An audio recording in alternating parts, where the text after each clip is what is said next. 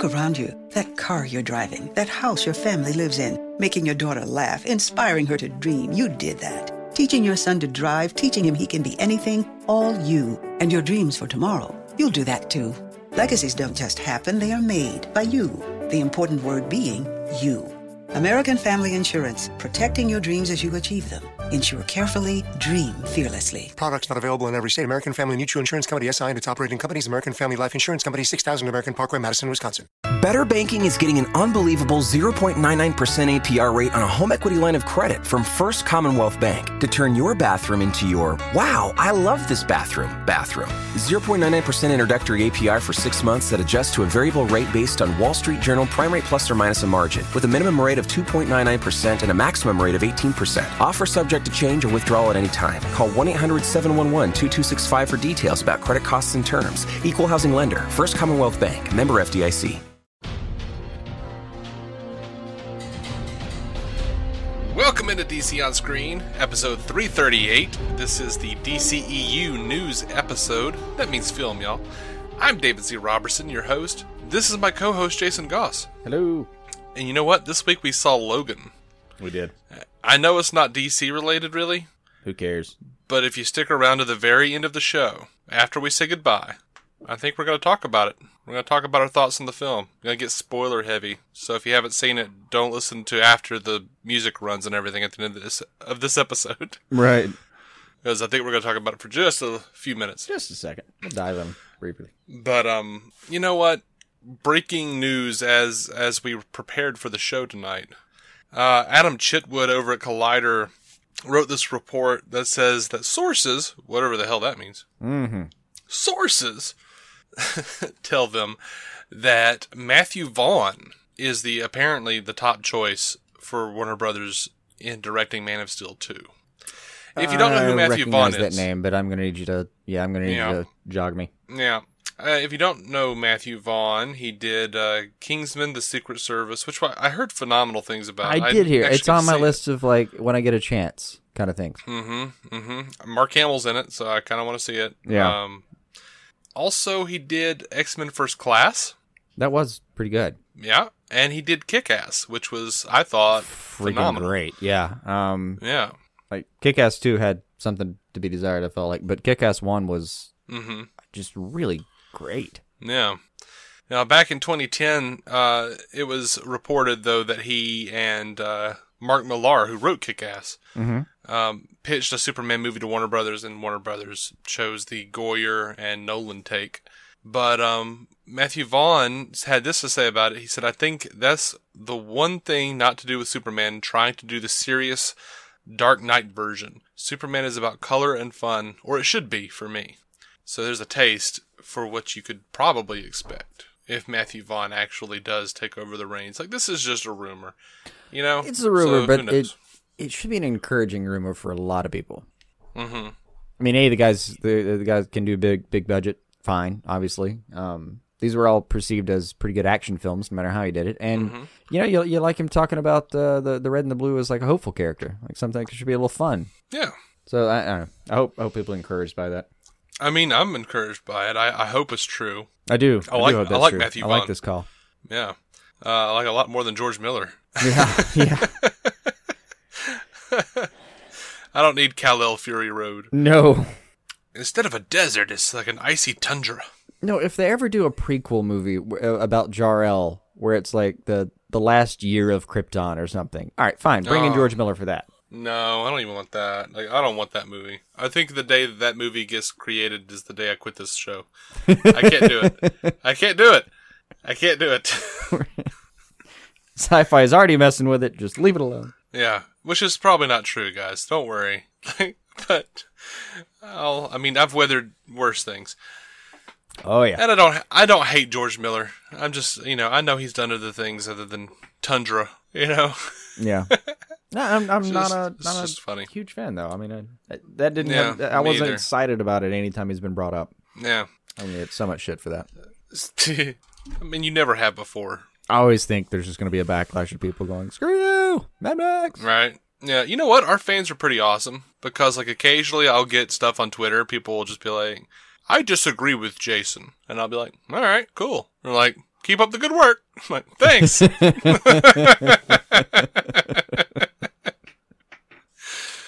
This is why I limit my social media platform uh, interactiveness to to really just Facebook. I don't even know how the other ones function. Um, yeah. there are less people that can disagree with me.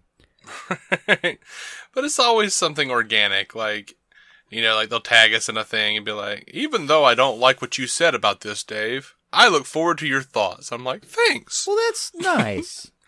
Yeah, our fans are classy. They I got like it. Um, I mean, who are, I we, don't understand. who are we to judge class? But apparently, Um, that's what I was gonna say. Like, I don't understand how we got such classy I, fans. yeah, 'cause I mean, we're terrible. But you know, good We're for here you like- guys we're showing over us here like the way. Guggen, Guggenheim's a liar. Yeah. That's why you guys are here to help us be better people. Um, so the big news this week, uh, Wonder Woman, the Wonder, the final Wonder Woman trailer dropped. Ironically, it's the origin trailer. Yeah. Um, you have any? You, do you have any thoughts before I jump into my thoughts here? I I mean, uh, just overall, hell yes. Right? the the thing looks it looks great. I like the backstory, and, and we'd already talked about um some of this and kind of a it was kind of a spoilery uh, cast we had was a week ago last week.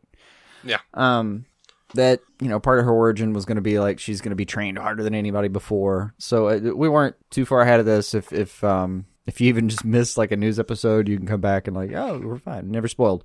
Yeah. But it, it looks great. I mean, the film that just visually looks fantastic. Um, so far, I like the tone. It looks like there's a fair amount of joke in there, It does. and uh, it looks like some of the power moments. You know, the the the real like uh, when she when she actually hits the bracelets together, that kind of thing. Hmm It looks like some of those are just going to be like drop your jaw, clap kind of moments in the theater for me. Well, you know, the interesting thing about the bracelets is it looks like they might actually be like a lot. There's a lot of conjecture going on online about, you know, okay, well, she's gonna, and even in the trailer, they say like she can never know what she truly is. All right. So you mean the spawn of Zeus? Because it seems like she's got like electric powers. Like when she's fighting, um, Antiope, and before Antiope even hits her, like those bracelets are glowing, right? Yeah. Uh, later on, it looks like she's like absorbing or summoning some sort of energy. So you know, if she's got some sort of like like the the electric force field stuff going on, Yeah. that is a slight departure. Like they've kind of messed around with that recently, very recently in the comics. Um, but you know, I mean, at the at the onset in the comics, I mean, she was just an, an Amazon, you know, Yeah. and uh, and then sometime in the '90s, after she died, she came back. She they made her a goddess. You know, and she could fly. She didn't need her invisible jet anymore. Um, and now it looks like they're just kind of going the demigod route, which is you know, it's fine. I'm I'm fine I kind of like that. I, I like it being middle ground demigod. Now, um, in the trailer though, here's like when you have uh, Hippolyta riding on a on a horse with uh, a very young child Diana, and they're riding past like through this like Greek Roman architecture, uh, but there are all these like carvings on the walls of like different scenes from Amazonian history, and as she's like telling, and she's telling Diana like a little bit about the history and stuff. And it seemed very much to me like Jor-El telling Clark in that spaceship in Man of Steel as like the pictures on the walls moved. Yeah. Um, it felt like that to me. Like I Um, wondered if they were literally going to have another pictures on the walls move kind of scene. I, I kind of like that it's going to be more like uh we're going to take a horseback ride through some some hair hieroglyphs. Yeah, and you know, I don't know if that they're actually going to really do that as much, but um, I saw um, It would be more fitting, I- I, think. I really love the way Diana looked at the God Killer sword as she's a kid. You know, Yeah. Um, someone on Facebook had a picture of, uh, yeah, you know, young Bruce screaming at his parents getting killed, and right next to a picture of young Clark cowering in the janitor's closet, Man of Steel, and then the third picture is young Diana smiling from that sh- from that shot, you know, Yeah. staring at the sword. The sword that shouldn't be wielded and all that, and her just kind of like smirking at it, like, "Oh yeah, bitch, I'm gonna wield you someday. Yeah, and I, I don't know. I am gonna be the this- owner of that sword." the person who posted the picture didn't say it, but I kind of felt like this was whoever made it was going like, yeah, so uh, she's a bigger badass than either of them. You, yeah, it, it, it. So far, it may be true too. Like from what we know about these characters, she probably has a, a bigger badass card than the other two right now. For now, For now, you know me. I'm a Batman guy. sure. Um, and I love my Superman, but you know they got to give me the real version before I'm. Um, Right. I think we got we got snippets of the real version, but I won't get into that. Yeah. um, I love Never Let Your Guard Down. You expect the battle to be fair. I think it speaks to her character, the character that we should expect to see with Diana. Um, I, I, I really enjoyed that line. Um, I love that Diana thinks London is hideous. I mean, and absolutely you would think that. what Absolutely, does he say? you would It's think an acquired taste or something. Yeah, you know, I think he, he just goes, yeah, it's not for everybody. No, yeah. But I think that's what it was. But yeah, um, of course you would think London is hideous.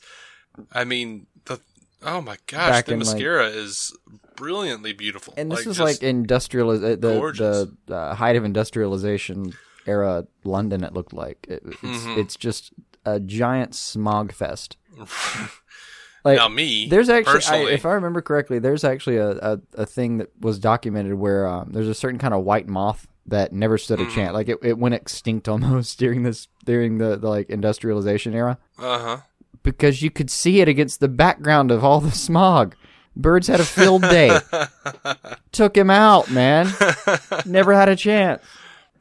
Yeah, it's one of those things where like I kind of felt like like you know, I if I were you know dying and I had like a couple of months to live, I would probably want to go hang out on Themyscira as presented in this trailer. Oh, it looks gorgeous. if someone handed me a chunk of money to go write something, I'd probably go to London. it's overcast, smoggy, dark, dank. I don't know. We have Seattle. I mean, We do have Seattle, but I would never get over the idea of the the idea that Frasier Crane and Niles were hanging out somewhere drinking coffee. it, and yeah, there is a lot of coffee at Seattle too. So uh, you also like if, if you're the kind of person who can block out distractions, New York would be perfect. You know, it, you don't even care what the weather is because there's so much going on. Unless it's actively raining on you, you just you just don't care. Yeah. If I lived in Seattle, I think all I would ever hear as I walk the streets would be like the little like opening Frasier thing, like. Just every time you saw the needle.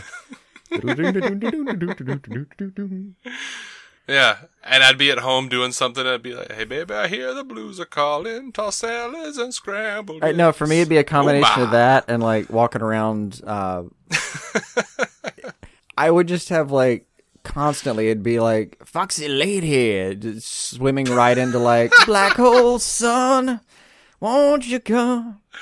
Yeah, yeah, And there's some Nirvana in there, sure, every now and then. But like those, Yeah. those were two artists that I liked more. So I hear you. just looking around every Um, corner for Chris. Where are you, Cornell? You still here? I can hear you. So uh, Diana throws a tank in this trailer, man. I saw it. Like all the action sequences look awesome. That happened. Yeah, oh no, I don't think anyone's gonna have a problem with the uh, the the choreography. I think uh, no one's gonna walk away from this and think that was a bad action film. Mm-hmm. That was shot poorly. That is not a sentence that's going to be offered after this. uh, Yeah. Uh, no matter what the rest of your review fa- says, it's it's going to be like, well, the action was competent and the, the it was shot well, even if you're trying to like completely take a shit on it. yeah. No, I mean, if you've if you've been a long time listener of this show, you know what my one big issue with this movie so far in the trailers has been, and it, it continues to be. Uh, Etta, Etta uh, Candy being used as the humor stinger. I don't mind that so much. I just don't think she's particularly funny. It's like, especially not the way they're using it in the trailers.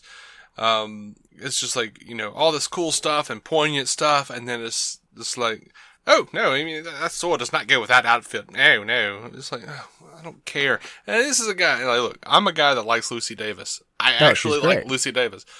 Shaun of the Dead, Studio 60 from the Sunset Strip. Oh, I yeah. mean, didn't expect me to pull that one out. You did, but Oh, I knew. Probably didn't. I knew. um, Obviously, The Office. uh, yeah, the Office. Maron. She was great in Maron as his agent, you know. oh, uh, gotta go back and do that. Yeah, you need to do that. It's only four seasons. Um, but yeah, it's all on Netflix right now. Boomer but she's uh, she's she's good. Boomer does live, and uh, the one, she's one good. quote I know from Aaron. Sorry. I was excited when she was cast as as Etta Candy. Not particularly digging it so far. I think it's just a little too much. Like they're trying a little too hard to in, to inject some humor in to these trailers to make everyone go, you know, oh, okay, maybe it's going to be funny. And, you know, maybe people are liking this. Maybe people are enjoying this. I don't know. I don't know what people like. I just don't necessarily. No, it's all So uh, far? it's all crapshoots. But I, I do think it's important to do what they have done, which is inject the humor. I, I Mm-hmm. we we needed that. Uh, just as a nation, we needed to know that this this movie was going to stop every now and then and make a joke. Had to happen. cc's of humor. Stat. It, it really, it had to have that. It just did. We're at that point. I agree. I agree. You know, I don't mind it being a couple of throwaway lines from Etta Candy. Mm-hmm. I, I mean, I uh, Chris Pine's been pretty funny in the the trailer shots we've gotten from him. Um, and you know, what like Wonder Woman has to be your straight guy. I mean, she can't be the one telling jokes. So, I mean, I, don't get me wrong. I'd love it if she got in a one liner here and there, but like, you're mostly going to have the people around her be the truly funny people, and that's fine. That's absolutely fine. I just Mm-hmm. Well, as don't far as humor- they've. I don't think they've blown their load at all. I, I think Yeah. they've thrown in like a couple of good one-liners here and there to make sure that we knew that there was something going on. If anything, that it, it, if there's anything that worries me about Etta Candy in this film, it's Mm-hmm. that, and it, it almost doesn't worry me too much. It's that she is going to be marginalized to a supporting character that's there for a couple of good laughs and maybe a good good scene, but she's not going to have like a. it doesn't seem like she's going to have a you know a story arc for herself, and that's fine. I don't. I don't care that she has a story arc for herself. What I do want out of Etta Candy, because she says it in the in one of the trailers. is- Fisticuffs? is a- there's a joke. Yeah, the fisticuffs. In the comics, she was a brawler. She was a fisticuffler. And I think I you might get that. that. moment where she finally punches somebody. I, I firmly believe even that you're going to get that moment where she actually like hauls off on somebody a couple times. yeah. I think you're going to get that reward. It's just my bet. Ju- I mean, just just uh, my one dollar on one side of the table here. But but on the other hand, you're going to get Lucy Davis being really funny, and Yeah. I don't think we've seen all of her punchlines by a long shot. well, no. And I think it's uh, part of it is uh, the way that they're cutting the, the, the one liners together in the trailers that I don't care for. I mean, the fact that she was having trouble getting through that ro- uh, you know revolving door with uh, the sword, Wonder Woman was getting having trouble with that was funny in of itself. We didn't really need suddenly Lucy Davis saying like, "Oh, the sword does not go with your outfit," blah blah blah, whatever. no, that works me. Um, it was okay, but it was clearly cut. Like there was something in between. Um, and I, you know, Yeah, you're probably right about the the cut, but it, it's yeah, still it just like seemed off to me. when we've gone to Lucy Davis, she's been funny, and that's fine. Mm-hmm. And I think there's going to be a lot more Lucy Davis being funny in the film. I don't even think we've maybe seen her best punchlines. It's entirely possible that she's got some. I, I, I would be kind of surprised if this is like her best material in the film. I think my my source of humor from this film is going to come from Chris Pine. I think he's got a lot more to offer too. But but him, they are going to have an arc with him. You can tell they're going to have an arc with him. Like he's going to go through a whole thing Yeah. where he's going to have a, a, a dramatic like love interest based thing with with Diana and all that, and it's going to be very action movie with him for a minute, and it's going to be very you know CW almost for a second here and there. God forbid. But you know what I'm saying. It it he's it's he's going to have a range that uh, as Yeah. his character connects to Diana, and part of it along the way, he's going to have some really funny lines. Yeah, sure. You know, I uh, I enjoyed this trailer a lot. I liked it. I've watched it probably ten times. Mm-hmm. Um, I even went and showed it to my mom. My mom was the person who brought me to uh, the first Batman movie back in '89. She got me into Batman. Yeah. She she loves Batman. Thinks Superman's a pansy. Um, but I'll have a talk I with her about that one day. I can't get her to watch the um, the Man of Steel. You know, I, I bought it for her. I'm like, look, now, I mean, you gotta you're gonna need to watch Batman v Superman and Suicide Squad and blah blah blah. But she's watching this Wonder Woman. She's like, I don't want to see Wonder Woman. Wonder Woman's lame. I don't want to see that. She watched the trailer. She was like, Oh my god, I got chills. I'm like, I know. and she's like, And what do I have to watch again? And I'm like, You gotta watch Man of Yeah, Steel, Batman v. Superman. You gotta watch Suicide Squad. She's like, I don't want to watch Superman. But, you know, I mean, she's used to the Christopher Reeve and she just never cared for it. She never, she never dug it. He's a, you know, a Boy Scout. She was always more of a Batman, uh, person. So, but she dug this trailer and, uh, I well, like we knew the trailer was all. coming out, and um, this is the last thing I'll say, I guess. Uh, we knew the trailer was coming out. Um, Christian and I were watching a movie. I randomly picked up my phone because you know ADD guarantees that you can't do any one task for the length of a movie. So I randomly pick up mm-hmm. my phone for like the fourth time and and check it, and finally it's here. Uh, the the mm-hmm. Wonder Woman origin trailer is finally here, and like ran over and paused the movie, and and my wife's giving me the you know the what the fuck look. I'm like uh, it just hold on, and like like laid down on the floor in the couch in front of where she was. I was like, we have to watch this now. And kind of, Yeah. you know, kind of got done. It was like, so am I gonna have to fight you on this one? Nope. Cool. So you're down? Oh yeah. All right. Yeah, I uh I was checking every five minutes myself because I the day before, Patty Jenkins and uh, she came out and said, "Hey, tomorrow is the day we're doing the thing." She put out this too. awesome, Like they were all yeah, pimping it. It was it was gonna Yeah. happen. It happened late though. It felt like it did. I it thought I was gonna wake up. That I mean, I literally when I woke up, uh, what was it? Saturday? Yeah, I think so. Yeah, Sat. When I woke up that morning, I literally that's the first thing I checked for. Yeah, and you know what? It was I expected to have dropped at like three in the morning or something. Six in the morning. absolutely. I didn't, but um, yeah. I mean, they're like, "Oh, it's gonna be tomorrow," and I'm checking and checking. And it's like, when did, when did they post it? Twenty three hours. Bastards are gonna wait twenty four hours. I know they are, Yeah, yeah, I know. and they pretty much did. I'm over there on Google, uh, you know, search tools, date, Right. 24 hours. I don't even, And I was on I the don't even care. If it didn't happen today, I don't even care, Google. Don't tell me about it. Yeah, I was on the road and I was just like basically reloading pages and stuff and Yeah. seeing what was happening. And then I saw it was up and I pulled over the side of the road and just watched it Yeah. like three times. Like, oh my gosh, this is awesome.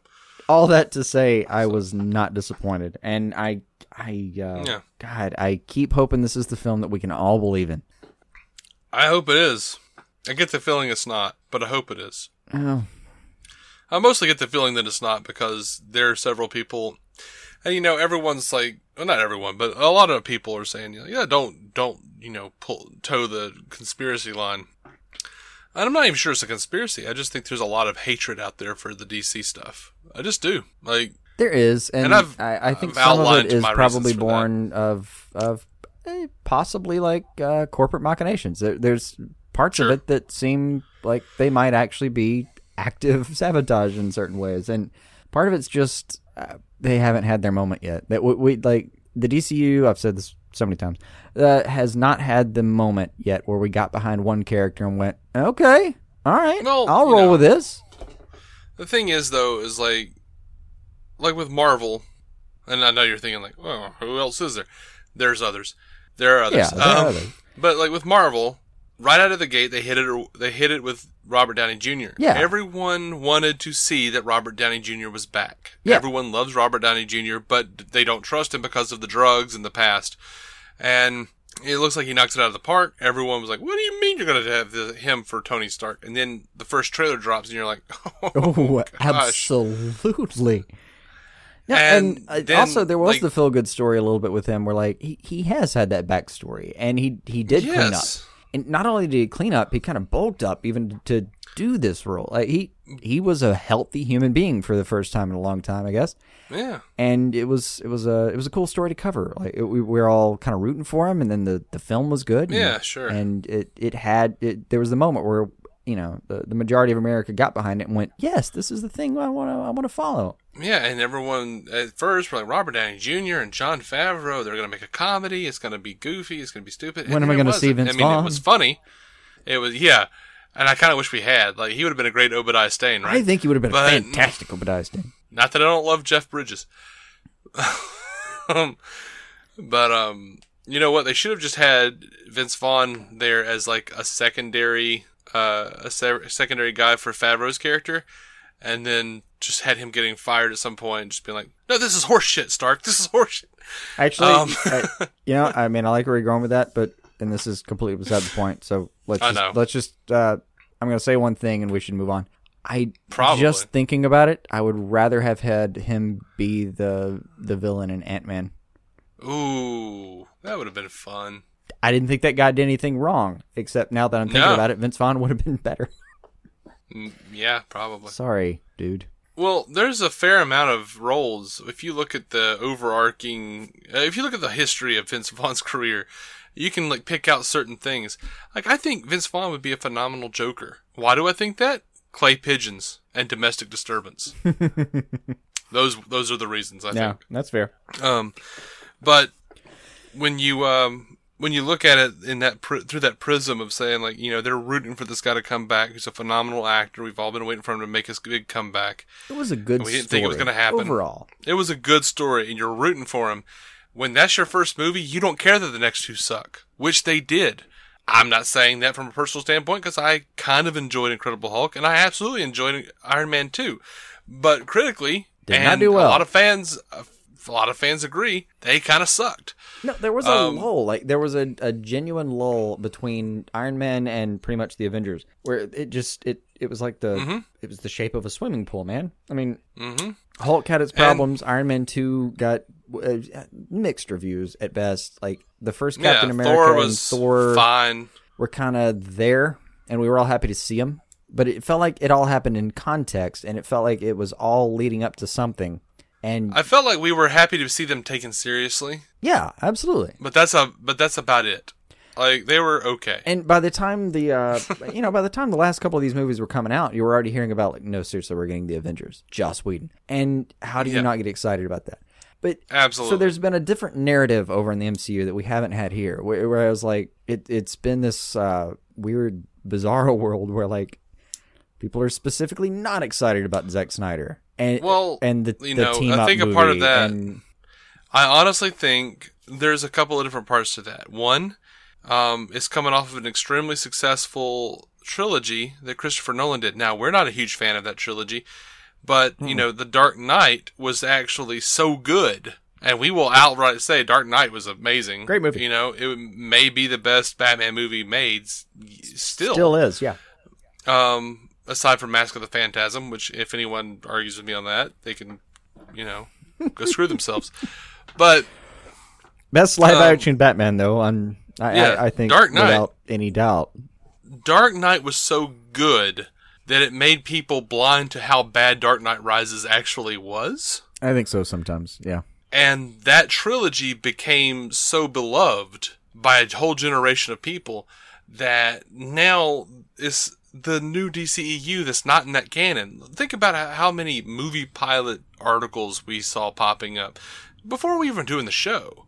Um, just you see this stuff like, oh, Christian Bale is gonna be the you know secret No, there was a Batman. There was a and- ton of hope that they would just continue that. That like Man of Steel Even- happened, and that that they were going to do another one, and it would continue that trilogy. And Yeah, and there was even like people were saying Joseph Gordon-Levitt's going to be Batman in the Justice League, the new universe. Yeah. Then there were people who were saying that like when they cast Ben Affleck, they were like, "Oh, Ben Affleck's secretly Deathstroke, and he's this, you know, Jeremy Irons is Wintergreen, and that even what that are happened. talking Yeah. about?" So I think people were so desperate for the n- not a reboot. But um, And this is all coming off of, you know, you got to think about Nolan doing Batman Begins was the first time we actually saw like Batman from, you know, since Batman and Robin and that was a huge misstep, a huge misfire. no, I mean the So the I- back end know. of uh, what I'll I'll say is the Keaton run, um, Mm-hmm. like that series of movies that started with Keaton. The back end of that is is just god awful uh, dumpster fire kind of stuff.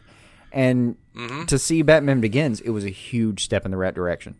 Nolan Nolan Mm-hmm. it gets a, a ton of credit for that. And then Dark Knight is an honest to god good film. Sure, we can sit here and do some stuff. Like we we have a review where we pick it apart a little bit and have some fun. But it's an honest to god good film that's that's one of the few DVDs I've bothered going out to make sure I owned. I loved Yeah. it.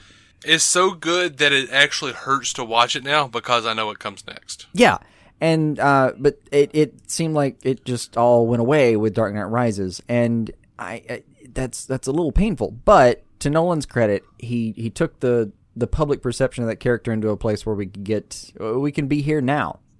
I, I I'm not sure if you could have just hopped into Affleck's version of it after what we'd seen before. I'm not sure anyone would have Yeah. cared. I'm not sure the networks would have picked it up. Like WB might have just said, "Eh, you know, I'm I don't care." Yeah. and to be fair, like the the the Nolan universe did well enough, and it you know I, we get onto it for being a little too gritty and a little too weird, and a little it, we got into it for a lot of things, but it did actually set up the ability to take the universe seriously, and it got us into the DCEU. Nolan gets credit for that, as far as I'm concerned. Mm-hmm. Now, some of his choices along the way, I would like to have words with him, but but he did accomplish the overall goal of like getting us to a serious Batman that we're going to spend money on. We're all going to take. We're, we're all going to like really sit down and look at this person as Bruce Wayne slash Batman, a person that I care about. This is not a cartoon. Yeah. I, I know we've gone on a tangent now, but you know, I think there is there is Somehow hope. from Wonder Woman. I don't know. Yeah, absolutely. I think there's hope, um, which is important, obviously, in mm-hmm. DCEU and Rebirth and all of that. That's what they're that's what they're selling over and over again. But the narrative, even as far as the media is concerned, has been talking about how amazing Wonder Woman looks. How they've been ta- they've been talking about how it's going to change the tone of the DCEU. And of course, they're using Wonder Woman as more of an excuse to crap on BVS. That's fine. If that's what you have to do, if that's what gets you off, if that what ma- makes you uh, willing to give Wonder Woman a chance, I guess I'll accept it begrudgingly. Yeah, I don't even, Even, care. I, I just it and saying that it changes the tone is is there, there are two ways you could take that. You could you could say it changes the tone as though we're reactionary, or you could say it changes the tone as though we kind of had a plan to change the tone around the Wonder Woman Justice League area anyway. Like we were doing the Darkest Before the Dawn. That's the reason it's titled that way. And now we're going to do it this way. Um, I honestly don't care how you approach that question, how you approach that thing. I just hope you're excited to see the movie. Yeah, that's kind of where I'm at, uh, where I'm at at, at this point. Anyway, so when they when they pimped out that the trailer was coming out the next day, they also released this gorgeous Wonder Woman poster of her like on one knee with a sword in the sand. You know, Yeah, that was good. oh, Oh, her one shots have been fantastic. Ah, it's gorgeous. So, um, Charles Roven, and I'm just, you know, I didn't, I'm not, we're not talking about everything Charles said here. He was talking to comicbook.com. I am not going into everything he said because some of it is just obvious, like, just strangely tangential, like, well, you know the thing about Batman, Superman, and Wonder Woman is, and he'd like, yeah, we know. I mean, it's on read the there if you just want to refresh your course. comicbook.com if you don't know who Batman, Superman, and Wonder Woman are. Charles Roven will explain it to you. Kind of. Like I was telling Jason, like he like changes like tense in the middle of a sentence. Yeah. I'm a little worried that he's I'm a little worried he's not all there. But Well, you know, you get up to that point. he was talking about Wonder Woman being Like uh, we don't fun. we don't edit these things. Like I'm I'm happy when I make a you know a cogent sentence every time. Every time I get Right. from from the capital letter to a period, I'm happy. Oh man. As long as no one like called for medical attention between those two things, I'm pretty happy with what happened. yeah, that's a that's a fair uh a fair hope Yeah. when one goes into speaking. I hope an ambulance isn't called in the middle of the sentence. right.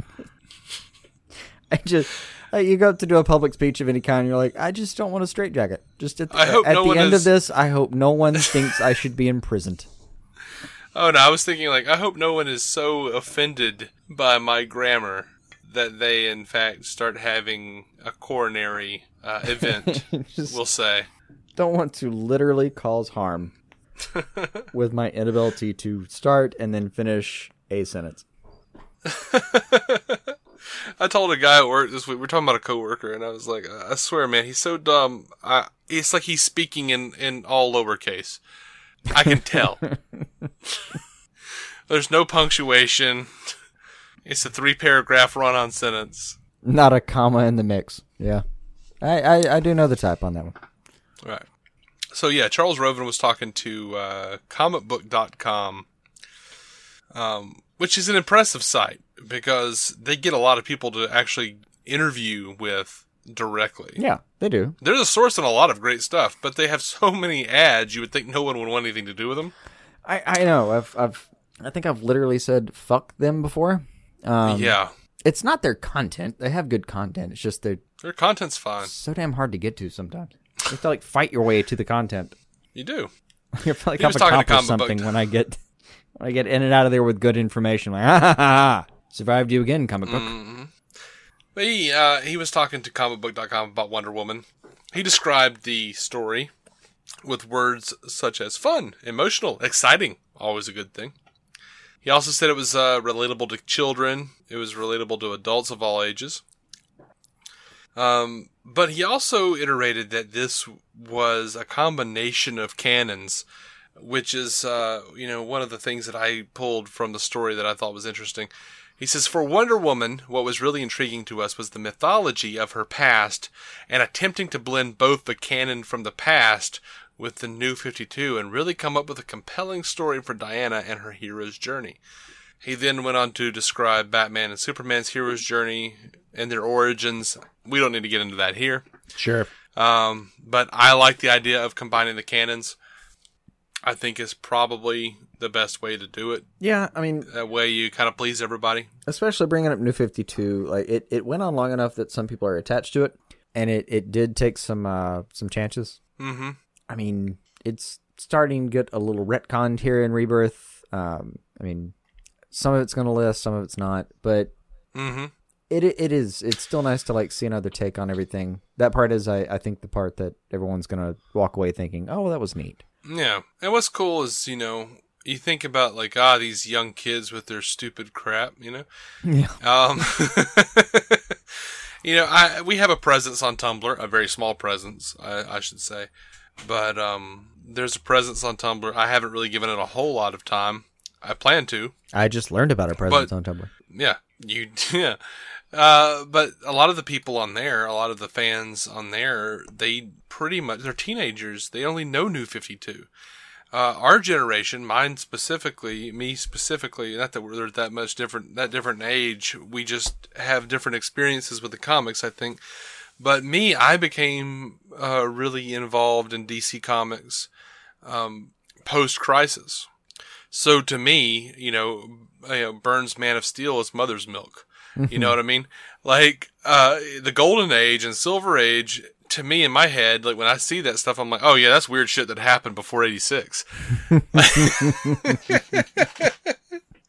I cherish it in a way.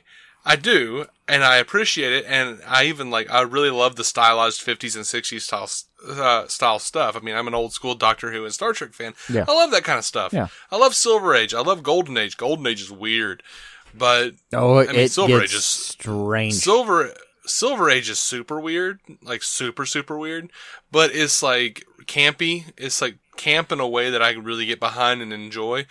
Golden Age is just like all pulpy. Every hero has a gun. yeah. Superman thumps people's brains out because he's that strong, but he can't fly. You know, it's like weird shit. It's just weird. But, you know, uh, to uh, to a whole other generation, that that's the stuff they grew up with. They were around for 78 Superman. They were around for George Reeves, which by the way, I just got all of, all of the George Reeves Superman on DVD. Yeah. The Adventures of Superman. Yeah. They had a they had a special going on on Amazon and I jumped on it.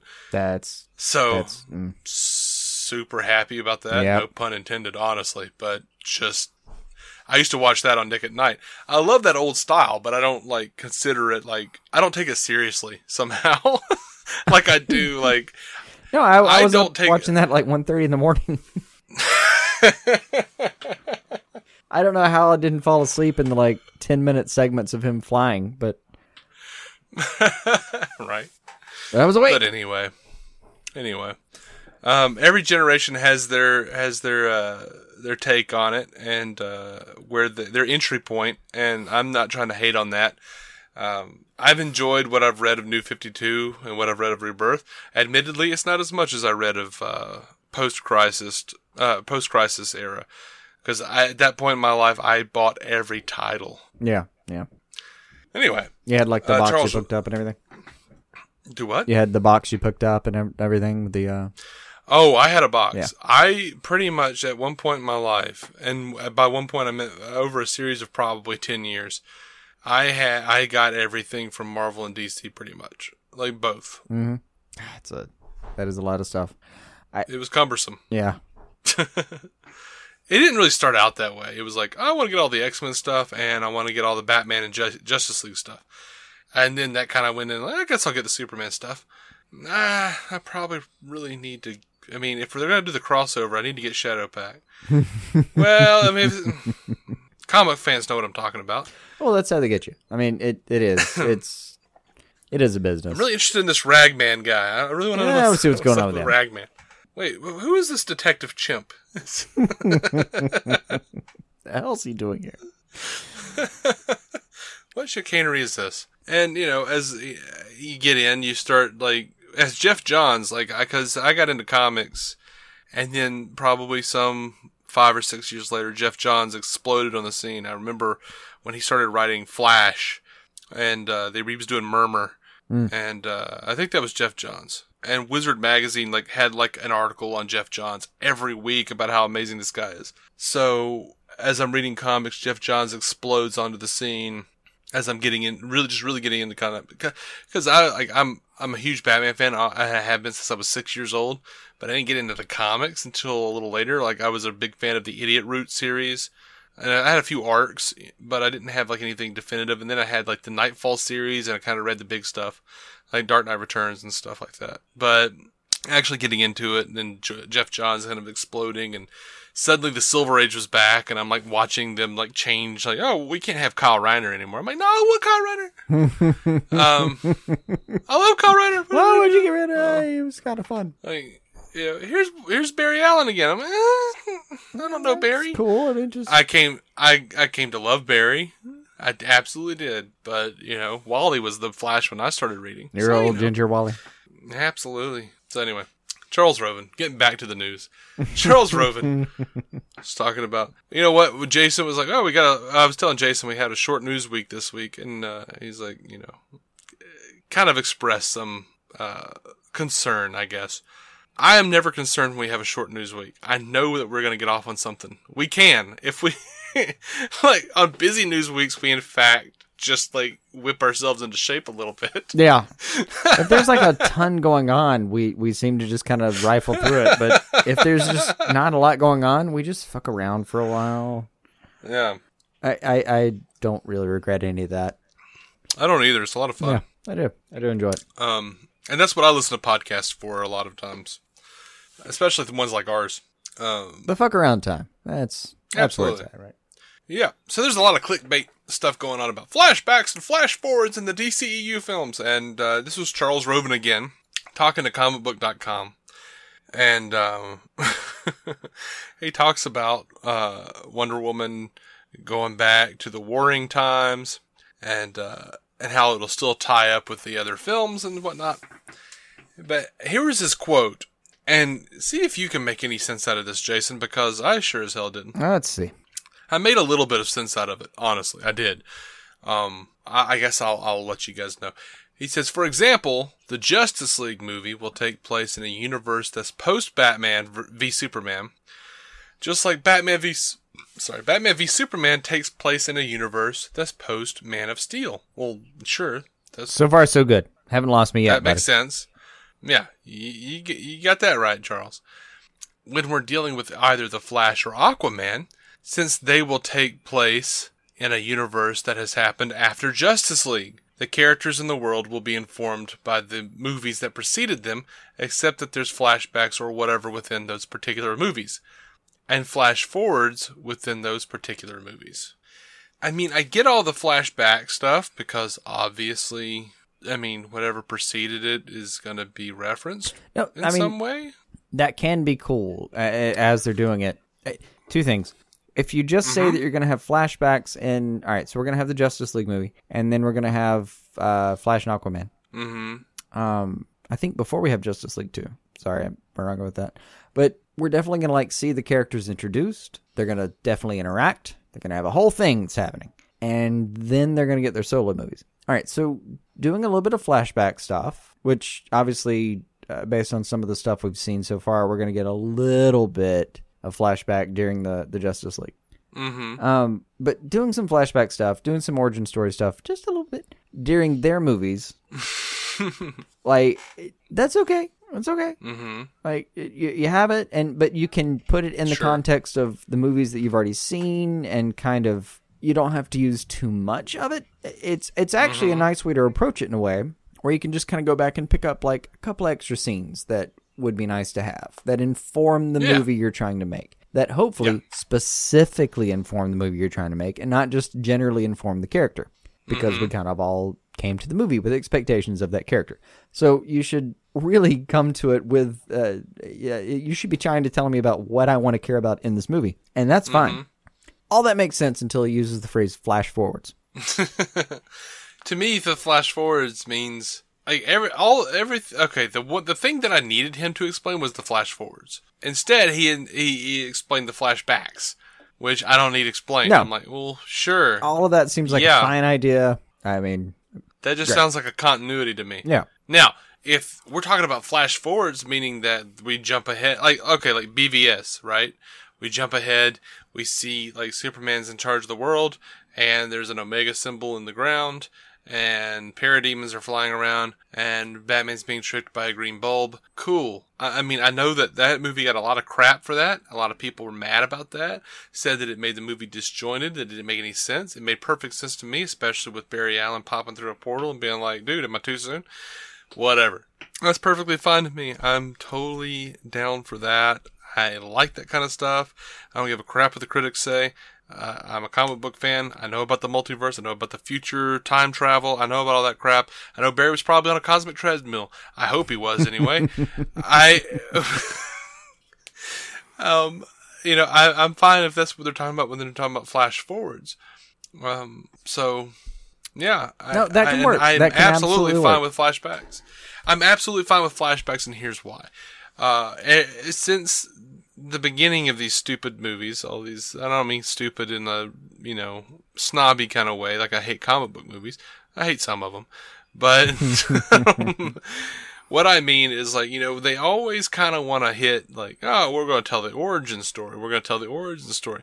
And I'm like, okay, well, cool. We get Batman again, but we're not going to get Robin. If we get Robin, it's going to be his origin story.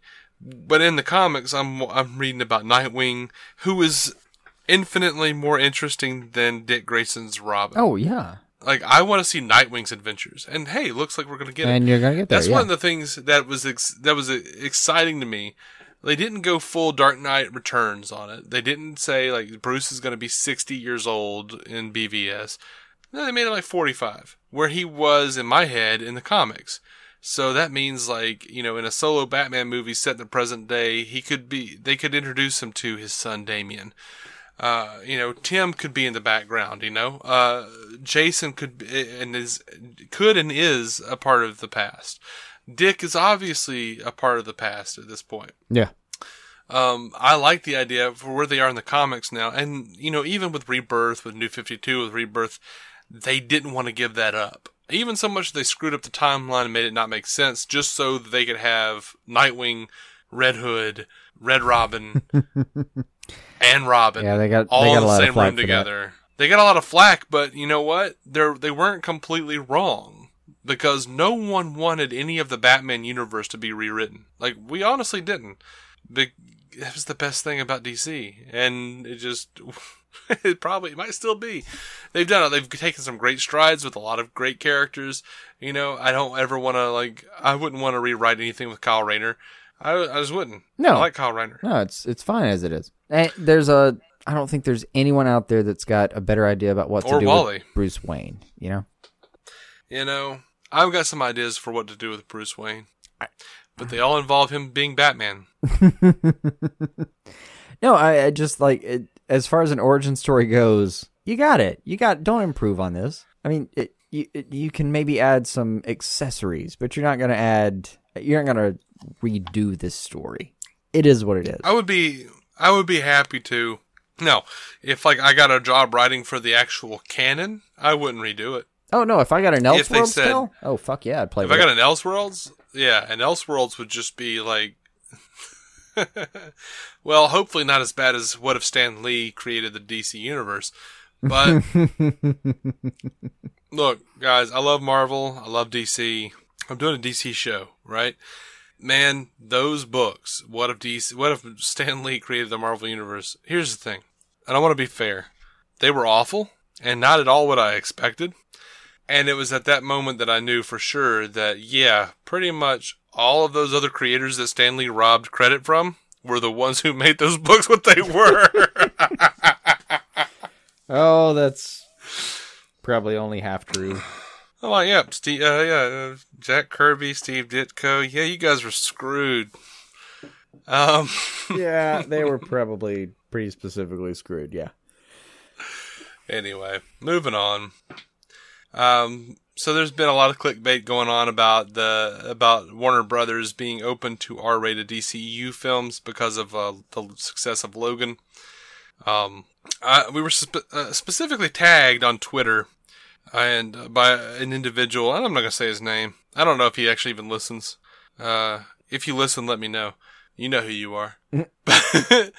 but um, this guy always like tags us with like you know news, but it's always like really clickbaity news, and he's always like got some sort of like dig at DC, you know, in his tweet, like uh, like you know, uh, open to R-rated to an R-rated movie or anxious to copy, and I'm like, eh, probably both. Business is business. That's. I mean, us, you know, the, the idea is that, like, and I've seen a bunch of these where, like, oh, Fox is the trendsetter now. You know, they're doing R rated movies, Deadpool and Logan. When did you think you'd ever hear that, for God's sake? You know, I figured it would happen eventually because the internet is full of idiots. Here's the thing, though. Um, no, and uh, I I don't know who this guy is, but you know, uh, I'm open to a conversation about it. Like it, yeah, especially in this context. All right, Fox kind of doesn't care about the certain uh, the, some of the same things that Disney cares about, and Disney runs Yeah. Marvel right now. Like Disney's got carte blanche on what happens, Mm-hmm. whereas like WB is, I think they're trying to compete within a framework of wanting Mm-hmm. to be able to get nine year olds and fifty year olds in the same movie. Yeah, And they haven't been able to convince themselves that if we just committed to like 19 year olds and, you know, 50 year olds versus like some kids, we might be able to make a movie that's absolutely worth Yeah. it. Now let me let me jump in real quick and actually tell you that what the story is. Umberto Gonzalez of the Wrap says that a quote well placed insider told him hmm. that with the right characters, WB would be willing to consider an R rated comic book movie set in the DC universe. Um, now I don't know who this quote unquote well placed insider is. I don't care. Uh, Charles Roven, we've talked about before, Sure. has said post Deadpool, he said that future DC movies would likely remain PG 13. I don't see a problem with that. I think that's the smart move. Just, I, it's not that, and we'll talk about this a little bit after the show too, but after the credits, after the end, but Deadpool and Wolverine, Or Logan? yeah, Logan, sorry. Um, Deadpool and Logan are very specific instances. Like, they're, like, Fox is not the trendsetter here. They're not the first people to make comic book movies that were rated R. I mean, you got The Crow, you got the Blade trilogy, you got, I think, I think Tank Girl was rated R. And, you know, especially that last one, not all of them were well received. Uh, there's a lot of fuss out there about WB just copying Deadpool and Logan and, oh, they're copying Fox. I don't think they are. If if anything, they're saying like, oh, okay, good. There's a there's a precedent for a really hard hitting uh, R-rated movie, No, uh, but bottom line, period. Cut. It can make money. Everything else That's the f- point. out from what you're thinking. Everybody copies each other. That's that's how it happens. Like everybody copies. it other. it's very rare very rare that someone actually takes the time to to take the next step And if you look at Logan, there's not a lot of special effects. It's not a common like. Look, we know that Deadpool was made on a low budget. Deadpool, uh, yeah, Deadpool was made on a low, low budget. Logan was made on a low budget. yeah Um, look at Logan. You can tell it's made on a low Yeah. budget. They're like, okay, we're gonna make it R rated, but it doesn't have to be like some special effects spectacular. No. It doesn't, and that's and that's uh, you know even if it wasn't rated R, that it does help. If they wanted to make it rated R, like okay, sure, it wasn't. Ma- we didn't spend four hundred million dollars on this movie, but um, you know they're doing things in a. Uh, it seems like they're doing things in a frugal fashion. But just because Fox made two films that actually treated the characters they had with respect and delivered satisfying uh, portrayals of those characters with a solid storytelling and execution, guess how we're gonna fall on the side of Logan after the show, but that's what made them a, a success. And yeah, I mean, people were like, "Oh, we're going to do an R-rated Logan." We never, honestly, as a Wolverine fan, I never thought I'd see an R-rated Wolverine. I always thought we should have an R-rated Wolverine, where he's like actually like you know, I didn't think about him cursing. He curses a lot in the movie. That's weird, but the the the, the guts and the brains and the eyes and everything that was awesome. Yeah. and that And- felt like Logan. That yeah, felt like, you- Wolverine. You, thought, uh, let's face it, like growing up, we thought the uh, the most I don't know egregious thing we'd see was him just pulling up his middle claw to Cyclops. right now, Like to that be was fair, that was a huge cool moment. to be fair, there is a lot to be said for things that happen off screen, which is what we've seen in the X Men movies so far. There's a lot to be said for what happens off screen because it lends to the imagination. If you need, you know, any help trying to figure out what I'm talking about, go watch Batman the Animated Series. You'll see like a lot of like cuts to silhouettes fighting and stuff. Things Yeah. happen off screen, like Batman will just close in on a guy who's like, "Oh no!" and then like he comes out and he's like, "I know where the thing is because I, you know, probably broke this guy's clavicle, but I'm not going to say it on a cartoon." Yeah. Or Brave and the Um, Bold, the uh, the alley scene in um oh I forget the name of the episode now, but the the alley scene where they finally show uh Bruce going in with his parents. Mm-hmm. They just show it. It's off screen. Yeah. It's it's just uh, a couple of sound effects and it, you you never see anything, yeah. but it is kind of powerful. I think the most powerful thing Chill they the never night. actually That's the. Chill the night. Chill of the Night, yeah. Actually written by Paul Dini, who did the animated, Yes. Ba- Batman animated series. Yeah. Batman animated series, the best depiction I've ever seen of a flashback of Batman's parents getting gunned down was Batman with his parents, and then he's they're walking down a long alleyway, and then the alleyway becomes a tunnel, and then the tunnel comes out of the ground and it's a giant gun. It was like Batman on fear gas. Yeah. Yeah. And that was like one of the most powerful things to me when I was a kid. I was just like, oh my god. But my point is, you know, uh, of course WB is open to an R-rated movie. Of course they are. I don't know who they would really need it for, except for maybe Lobo. I don't. It looks like I- this Aquaman might demand it. This Aquaman, I guess, might demand it. Uh, you know, I don't know, but not really. And and honestly, I don't think Logan demanded it. I really don't.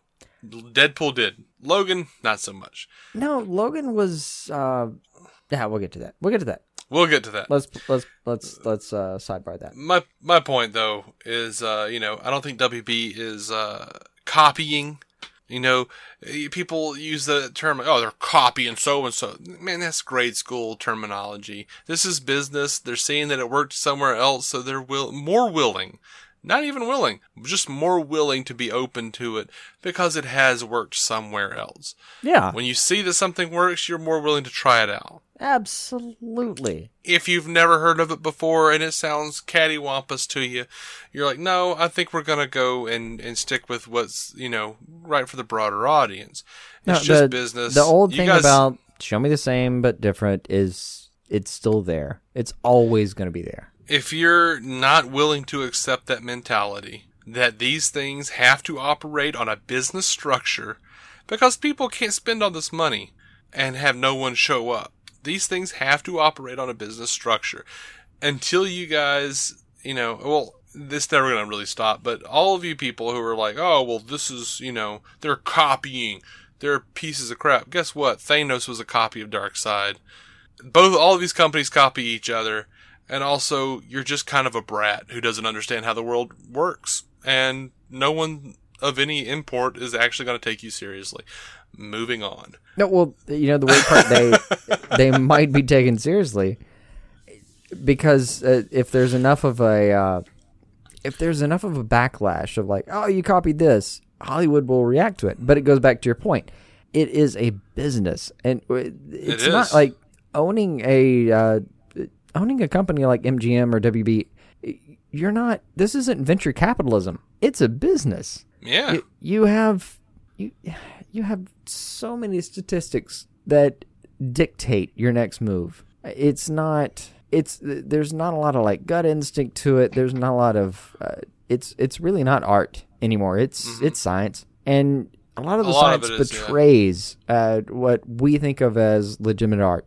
What we Mm-hmm. think of as something that should continue um, the science of ratings and uh, demographics says, "Oh, fuck that shit." Now, the, but And here's where science shame. saves us. Here's what business and science saves us. You know, if someone goes like, "Oh, you know, I don't want to make a Batman movie where Bruce Wayne is Batman. I want to create my own Batman character." Mm-hmm. Business is going to come in and go like, "Dude, they're not going to accept anyone who but Bruce Wayne is Batman." No. Like you remember, like and we talked about this in previous episodes. Uh, DC films that never happened. There was a Darren Aronofsky version, a Frank Miller Darren Aronofsky version of Batman Year One. It was got a movie that were going to do, and instead of him going and traveling the world and learning how to fight crime and kick ass, he was a fry cook. I do remember that Thank you, studio gods, for stopping for that making that not happen. That was absolute balderdash. I don't care that it was from Frank Miller. I don't care that it was Darren Aronofsky. I like both of those cats. That was stupid. That was outright just plain on his face ridiculous. Yeah. So Some of these, you know, um, sometimes these things save us. some of these stories, you, you get saved by the statistics. That's kind of the fun point, So- though. Is like it's it's always you know us fans and what we believe in and, and like what what means something to us versus the people that actually own the things that we care about. Yeah. It No. really is. It's it's always going to be a battle. What Like, sucks? What They- really sucks? sometimes they win. Sometimes uh, we win. Sometimes it, it it's it's an orgy, and sometimes we both just just absolutely get fucked in an alley. I don't. I've lost track of your analogy, sir. It'll hold up. Just go back for it. But you know where it sucks is you know I understand where the clickbait happens, where people are like, oh, they're just willing to copy like, oh, an R-rated film, that's what they want. Now we're like, oh, that's not necessarily what's going to happen. But WB hasn't given us a lot of faith in that regard. You know, like uh, Batman Forever was a huge success. Batman Returns was not so much of a success, and they got complaints because of how dark and gross and weird it was. So they're like, "Oh yeah, okay." So Batman Forever was a big thing. Uh, what if uh, they like humor? They want more of the of the gaudy villains and the humor. So then Let's we get Batman and Robin. it up. You know, and uh, it's like, dude, okay, how about it's a Batman film, so let's not have the penguin biting someone's nose and having blood spurt out Right. how about how about not having the penguin make ridiculously overt sexual references about parasols and pussies twitching their little tails? What the hell are you talking about? That movie, in in some ways, was like his audition for "It's Always Sunny in Philadelphia." Um, anyway, getting back on track, Zack Snyder uh, put out a picture. You know, uh, last week he put up the uh, the the little five second video of Aquaman swimming up to what may be the Dead King or maybe Poseidon, whatever people are saying, whatever they want to believe figure. until we see it. Uh, but um, so he put up a picture of Jason Momoa on sort of a pulley system, an intricate pulley system, rig type of thing, and uh, his hair was all pulled back, but it was all green screen behind him. And um, Zack Snyder said people were wondering whether he was CG or not. He's not. Everything surrounding him, including his hair, was, but he wasn't. it was neat. It was uh, Chris Begley over at Batman News posted that, and that was cool. Now, I would think you're gonna have to CGI the hair. Yeah, you would think. I mean, they we talked about it last uh, well a couple weeks ago at least. Uh, how they were saying that you know it was kind of impossible to really get all those underwater scenes for real. Yeah. I, I also want to bet that they're gonna have to CGI uh, eyelids and like nose bubbles. I'll call them. Hmm, I hadn't considered that. I, I mean, I've I've uh, you know been dragged through water at a high rate, and I know which parts of my face left were no longer under my control. Um, so apparently, um, the DP of BVS and uh, Suicide Squad, not the DP, the photographer, not the DP, photographer Clay Enos, uh, has gotten under his skin the way fans keep demanding things.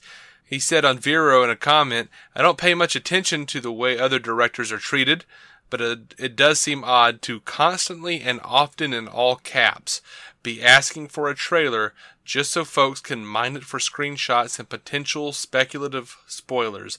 My brother doesn't even watch trailers for fear of changing his impression of the film. And since when was it even considered polite to repeatedly demand such things far ahead of a schedule set by the studio? All of this seems symptomatic of a culture spoiled by access and resultantly unsatisfied with the abundance all around them. Perhaps everyone needs to reset their expectations and sit with their impatience and excitement. That reflection may be hard, but it will surely be revelatory. My two cents. So apparently he just does not like the fact that Zack Snyder is getting harassed by fans for the trailer for Justice League. And um, I kind of, I, I, I just yeah, leave him the hell alone, man. Let him make a film. yeah, I, I, like, part of me agrees with you completely.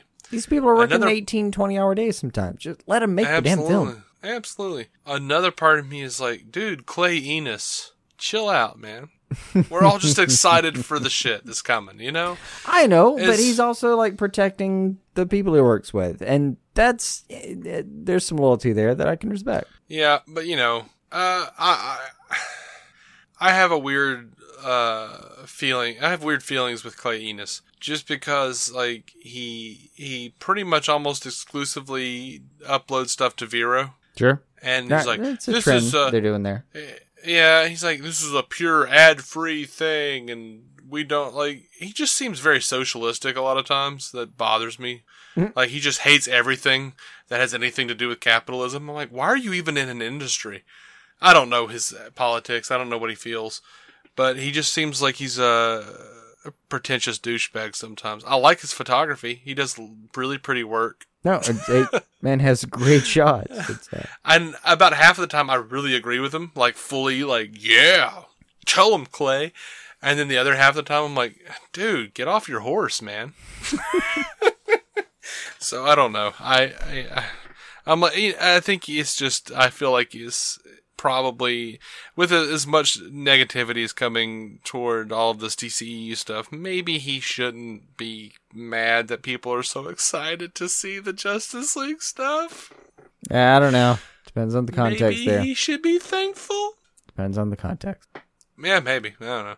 But I mean, you know, you can turn off your phone. Zack Snyder can turn off his phone or uh, delete Twitter for a minute. Would you be surprised if if it was like a requirement that he keep his phone on all times? I'm sure that's the case, but I'm sure he could also delete Twitter and then just like re-download it and upload whatever he wants to. He doesn't use it that often. None of these cats use Twitter that often. Yeah. especially since they're on Vero. Like Snyder and Clay Enos are on on Vero, and that's pretty much the way they exclusively unleash stuff. Yeah. So um, it's weird how that's all getting contractual now. Like, oh, this is this is the platform you should use. We're we're we're gonna we're gonna hang out over here. Join us. I don't, I don't, I'm not sure that's contractual. I think Zack Snyder and Clay Enos decided to be pretentious together with Vero. I'd I'd like to know the backstory most- on that. I I would. Like I follow Clay to Enos. coin to see. We we follow Clay Enos on Twitter, and uh, most of his tweets that I've seen are him telling people to go to Vero because it's the only true social media experience. Uh, of course. And I'm like, do you have stock in this shit, man? What's what's up? There's something going on there. There, there, there just is. I don't know what's happening. I don't know. Of course, he'd probably. I wouldn't take filthy lucre for you know.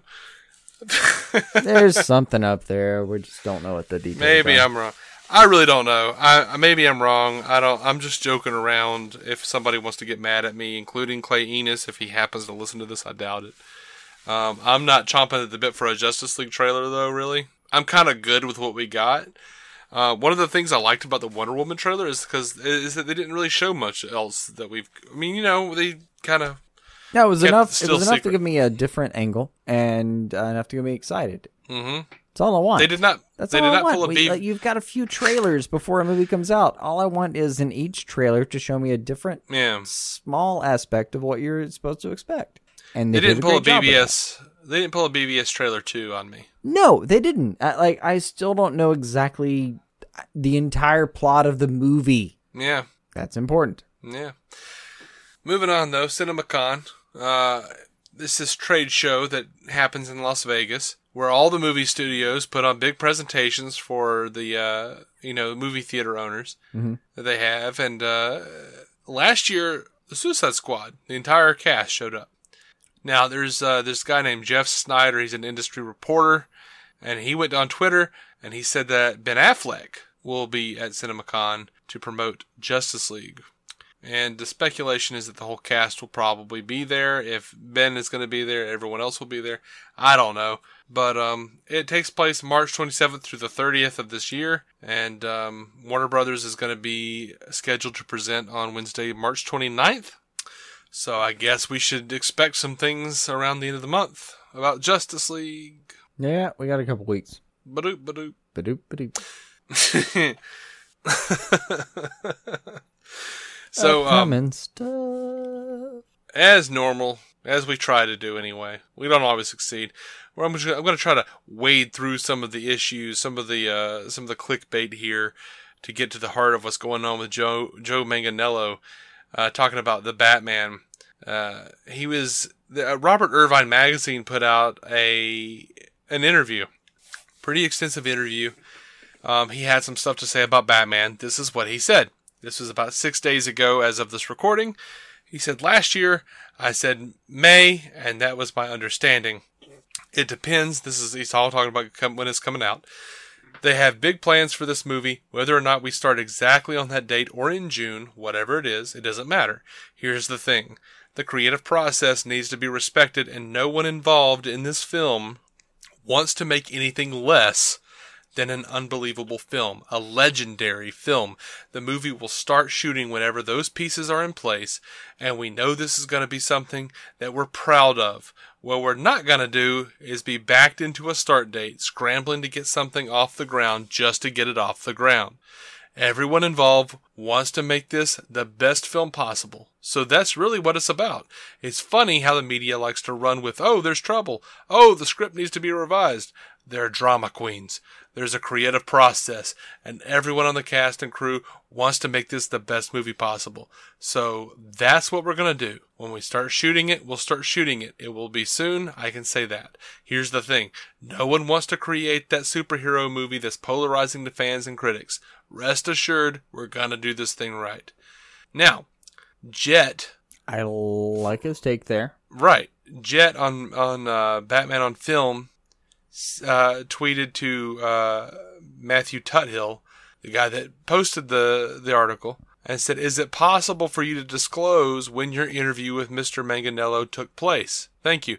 Matthew Tuthill responded, "Before Affleck stepped down as director and Reeves came on, but I have no reason to think he'd take any of it back."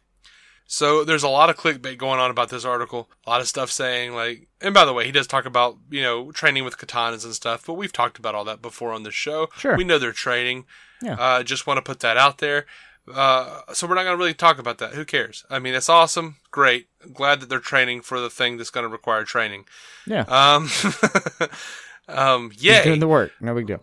Uh, but there's a lot of other people saying like, "Oh, uh, Joe Manganiello says that you know Batman fans are drama queens." No, he says the media are drama queens. Yeah. Specifically, that the media Yeah, are he- drama he- queens. It seems like he was specifically uh, addressing I, I don't know the the cycle, the news cycle. hmm And there's you know, and and moving on to some degree, he also said in the same interview that he's not going to be watching Arrow, and people have changed that into a clickbait thing. Like, oh man, he's respe- disrespecting the the what's come before.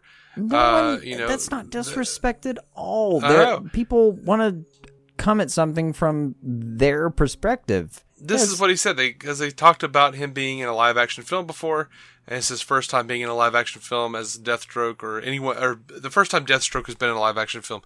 Joe says, "Yeah, I guess there was a TV show, but I haven't seen it." He doesn't even specifically mention Arrow. He says, "I guess there was a TV show, but I haven't seen it. I won't watch it. This is my character, and it's an exciting one, and has the capacity, I think, to be a great villain. And what all the great ones can do is polarize an audience. When I was a kid, I always rooted for the villain. As a, a kid, I think I would have rooted for him, and I think fans will." And I don't think that's a negative thing. I don't think he's, you know, crapping on uh, Manu Bennett, Not at who was also really good and really underutilized on Arrow, and they took it in a bad direction that I didn't care for with Deathstroke. in in a lot of ways, yeah. Like no, don't get me wrong, they held up they held up some of the Deathstroke uh, tenants, no doubt. But hmm I don't remember seeing David Tennant. womp womp. but they it's okay for an actor not to want to see previous iterations of his character. That's just okay. Right. It's not a slight. Yeah. That just means you want to do it your way. You want to read the, the like uh, we have sources here. We have we have years of comic books uh, to go back and refer to and and find your you know your inspiration and uh, like find who you want to be. It, it, there's no need to go back and watch some show. Yeah. I mean, you know, to be fair, sorry. To be fair, if I was directing a Batman movie and I had the Joker in it, I would tell them to do Hamill. You, you want to go back and listen to him? Absolutely. Sure. There's just certain things like I would be like, hey, let's like make it a little darker because Hamill's talked about like several times. They've kind of pulled him back and said, hey, let's do a little lighter version of that because it's a kids show. And then like later when they did you know Return of the Joker, he was doing that and they were like, hey, let's like bring it down and make it more gritty. And he was like, oh, okay, finally. But I would I would go toward the darker version, and uh, you know I would you know cast Alan Tudyk because I can't not. Sure. I, I would be kind of tempted to cast someone and just demand Just see they, what they did? never watch anything Mark Hamill did and just see what happened. Yeah. I'm not saying I wouldn't be willing to like crawl back from that and go, oh, that went badly. Never mind. Never mind. Let's Yeah. not do any of that. You know, it's it's weird. But I'd be curious. So, um, yeah, it's the reason I'm not directing a movie. Patrick Wilson was on Twitter. He did a Q&A. Uh, he referred to his role as Orm on in Aquaman as Silver Boobs McGee. Oh, lovely. Someone asked how was work with Amber Heard. Uh, he said the read through was fun. She's going to be fantastic. Uh, they, one person said, "Can you describe Jason Momoa in three words?" He says, "Large and in charge," nice. which I guess is four, really, but whatever. Uh, I'll give him the end. They asked who would win in a fight, Nite Owl or Orm. He said, "Hard to tell. Give me a few months." uh, w- with his eight-year anniversary this month, God, does this seem that long? It does not seem that long. Uh, what What did you love about making Watchmen? And do you have a favorite memory? He says, taking my son to a photo shoot and wondering what the hell he thought of all of Daddy's friends in costumes. All right, fair enough. When asked, uh, how does it feel like to be back in the comic book universe, he says, perfect. Uh, would Nite Owl enjoy Batman's company? Patrick says he would ask dating tips. Nice. Uh, how much work do you have to put in to get ready to play Ocean Master? A lot of work, a lot of food, a lot of shakes, a lot of time. Will you ever try for the New York Marathon again? Patrick says, I'm sure I will at some point, but running is completely counterproductive to Aquaman training. Yeah, no, you, it's not the same body type. Yeah. Um, have you met Black Manta yet? And is Aquaman the only DCEU film we'll see you in? Love your work, by the way. He says, meaning I've met Black Manta. Hmm, nice. So I guess someone has been cast. Yep. Uh, do you talk to fish? Right before I eat them, he says. uh, do you like Henry Cavill? He says, don't know him, but my wife played his mom. I don't know who his wife is. I don't either. We should probably look into that, but that's great. Probably look into that, yeah. Uh, that would have been a good call to do before the show, but I'm not a professional. We pride ourselves on that. Ah, I you do. I beat myself up for days. All right. I like to think it transfers over. Okay, I can't even say her name. Dagmara Daman Sinzik. Now that's something we can agree on. We can't. We can't. We can't say names. Moving on. Uh, so lastly, for the DCEU ne- news episode, um, there were some weird DCEU leaks, and they're not like specifically spoiler centric or anything. And uh, I'm gonna run through these because they're, they're they're mostly positive. They showed up on 4chan, so they should obviously just be taken with a huge grain of salt. I mean, block. Lick a block of salt. Mm-hmm. But uh, this is what they had to say. The budget for Wonder Woman is 125 million. The studio is very pleased with how the film turned out, and early discussions for a potential sequel have been discussed. Uh, the just the Justice League trailer will debut in April and will be attached to Fate of the Furious. The plan is also to release a scene from Justice League in front of King Arthur, similar to how the Dark Knight trilogy marketed their films. Dr. Stephen Shin will appear in Aquaman. The studio is currently searching for actors for the role. Brainiac will be the main villain of Man of Steel 2. The story is written by Geoff Johns and Zack Snyder. The plan is to place the film on the November 1st, 2019 release date. Although Doug Liman is attached to direct Justice League Dark, the film is not considered a priority. Gotham City Sirens is being targeted for February 2019, and The Flash has been pushed back to 2020. Ooh. That's all, you know, that these are leaks from 4chan and should in no way be taken seriously. No. Um, rumor mill, guys, rumor mill. Yeah. Sometimes these have come out to be really accurate, and sometimes it's just, you know, some It's 4chan. guy with one hand on his dick trying to figure out how to fill his night. Yeah. Um, now we uh we have a giveaway thing going on. Uh, if you give us a five star uh or at least a positive rated, written review on iTunes or Stitcher, uh, we will enter you into a contest that uh, makes you eligible to win. We we choose by random, random number generator. One in ten will win a fifteen dollar trade paperback. That's a graphic novel, uh, DVD or Blu-ray on Amazon. Uh, you just let us know what you want when we when we uh, do the random number generator. We have one review um, from the Feej, I guess F F E J is how you say that. Sure. Never actually heard it, but there you go. He's a longtime fan of ours. He finally wrote us a review. Uh, he said, "Woo! What is there to say? It's DC. It's Dave. It's Jason. It's awesome." Concise effort, buddy. thank you. Thank you very much, buddy. And uh, he, you are entered into the uh, into, into the uh, giveaway. We need two more to round out this giveaway. One in ten win, and uh, I, I think that's it. Uh, except for our Logan review. Um, we are DC on screen. We are also going to have a DC TV episode, news episode coming up uh, directly. You can find every episode at dconscreen.com. You can find us on Stitcher and uh, iTunes, importantly. That's what the overwhelming majority of you seem to have. And um, we're proud members of the Giant Size Team Up Network, giantsizeteamup.com. We're proud members of the Batman Podcast Network. And um, gosh, I guess we're going to let you guys go. We're going to play the music here, which is probably already playing.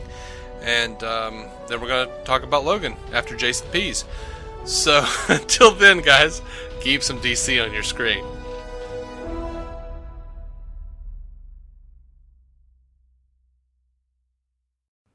All right, so Jason has peed. It was As have I. As have I. And um, we're going to talk about Logan for just a minute or 20. You know, who knows with us. But um, we saw this thing. We can't do me. anything for 60 seconds. Come on. I know. It was me, it was you, and it was my girlfriend Bethany. We all went to go see Yeah. Logan. My wife wanted to come. Wednesday. She uh, had migraines. Or Right. She has migraines in general. And uh, couldn't make it. So um, I know at some point I, with tears in my eyes, because this is going to be a spoiler-filled review here. Yeah, just Quickly. just click right ahead to Uh, the next episode if you haven't actually seen the movie.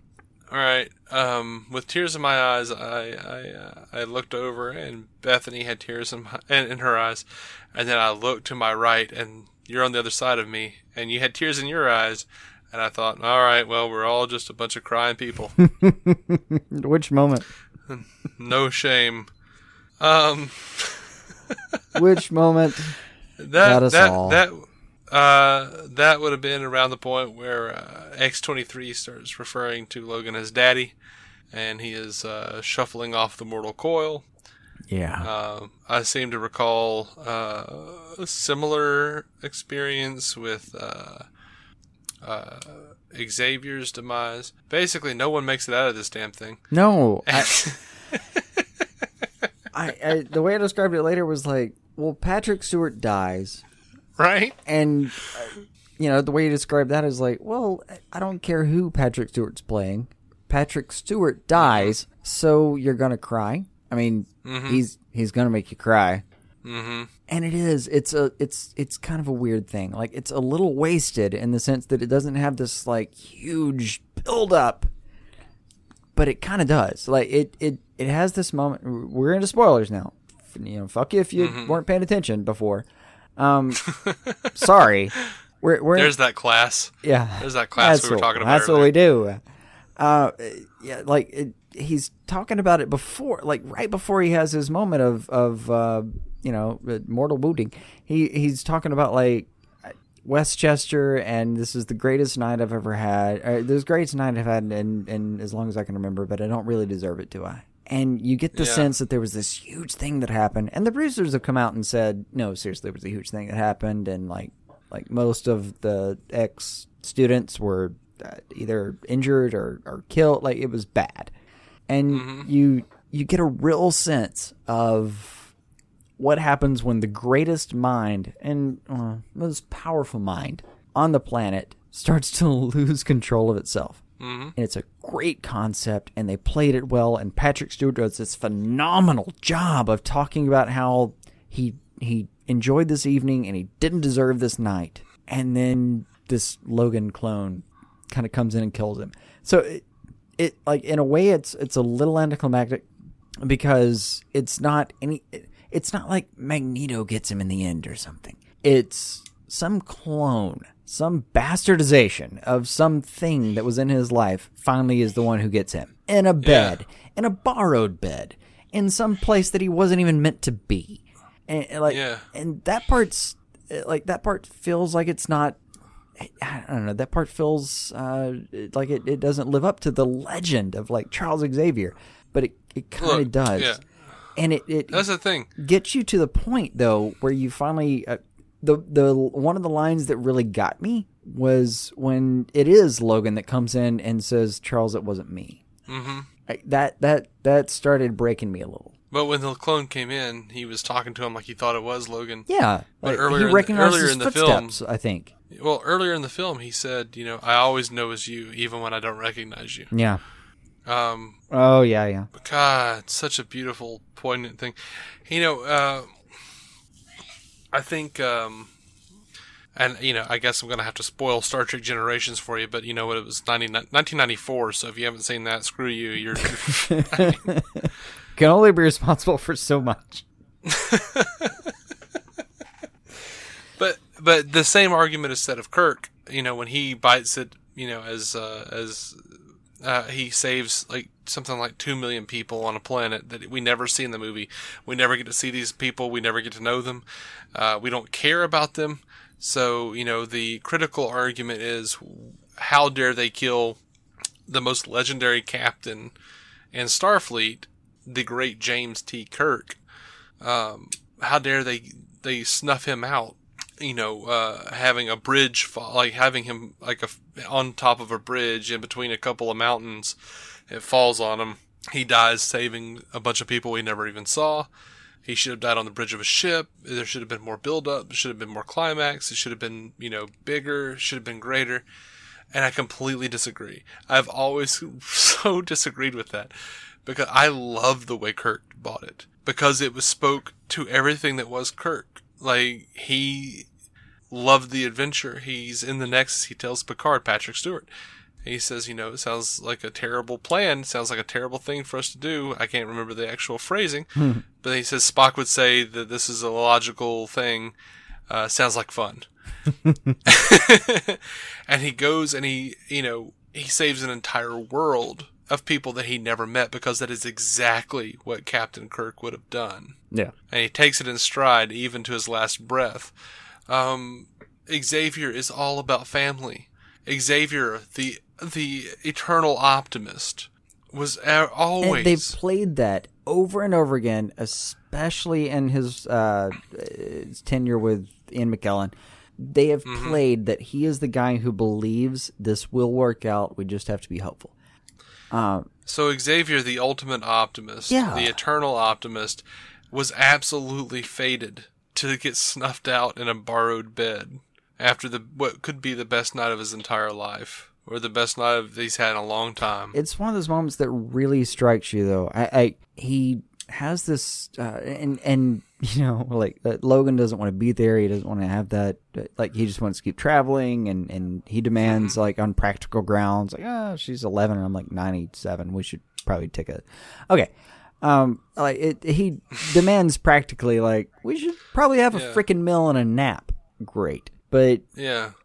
realistically though it's just he gets to connect with some people it's just a pleasant evening in a safe place and that's something he hasn't experienced in longer than he can remember and i mean literally can remember like it, it it's his mind is going he doesn't remember Mm-hmm. The good days or yeah. the bad days anymore in any kind of like linear form he- like he doesn't remember anything that maybe happened with him with Magneto in any any form that would make sense.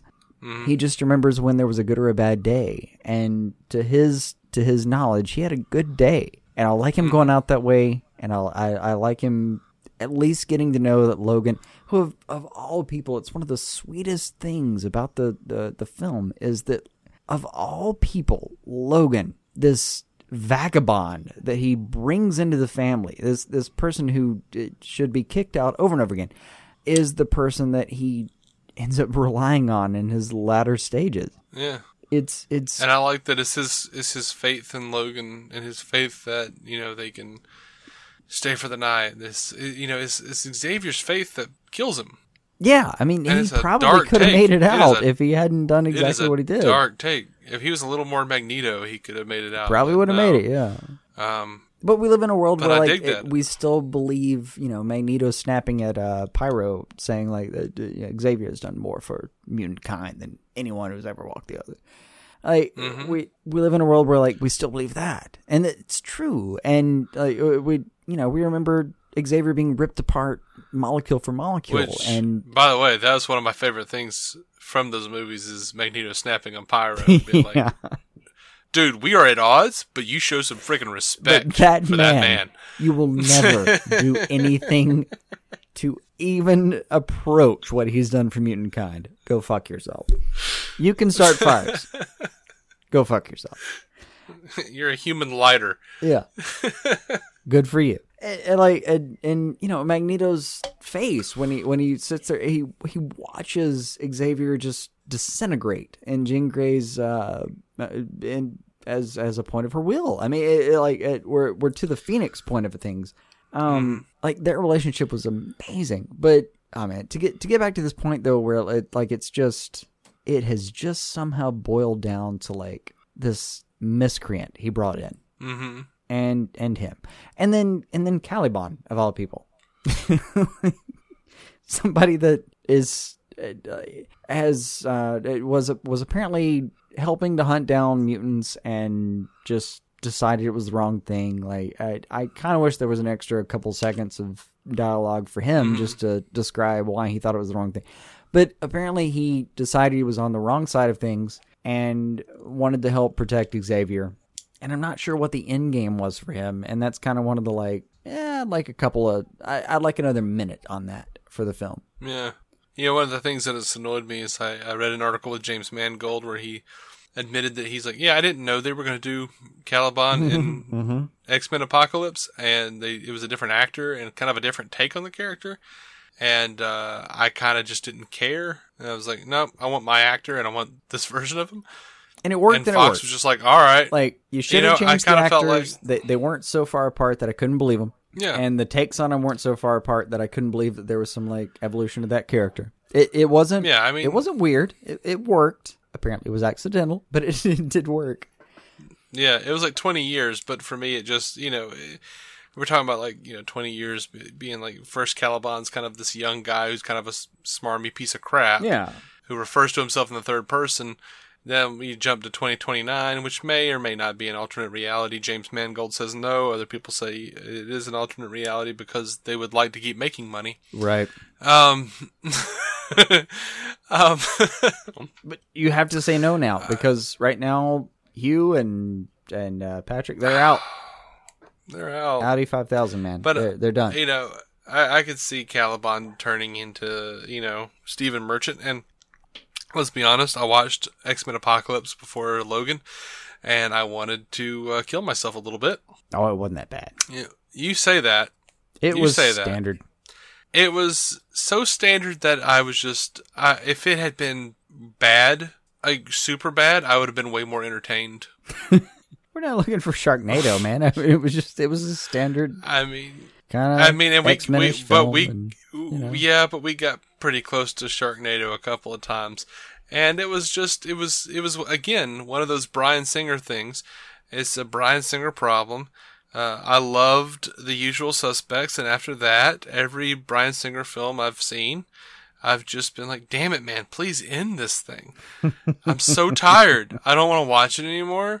It's like I just become like a kid, you know, with his mother in like a department store. Like I'm on the ground and I'm just walling around going, "This is awful. I don't want to be here anymore." Um, I don't care. I'm. That's great. I'm glad that you found a way to make McAvoy bald. that was the climax of the film. The climax of Apocalypse was that Xavier became bald. That's what we were all looking for. That's forward to. we got. Yeah. Logan, though. Uh, There, there, So there was a good, story for for a couple of characters in Apocalypse, but what Logan got to, um, and this is my main takeaway from Logan. hmm This was a character film. It Mhm. it was a character film that was like intercut with a lot of really fun violence, and and Yeah. I mean. It, it went from being like uh, it was a it was a fun film like as far as um it kept me entertained as far as uh, you know the, the violence, the the action, all all that was there. But it was just a a piece about a few characters that we wanted to know more about, and I felt like if it was his last time being there, we got the most out of Logan that we've ever gotten.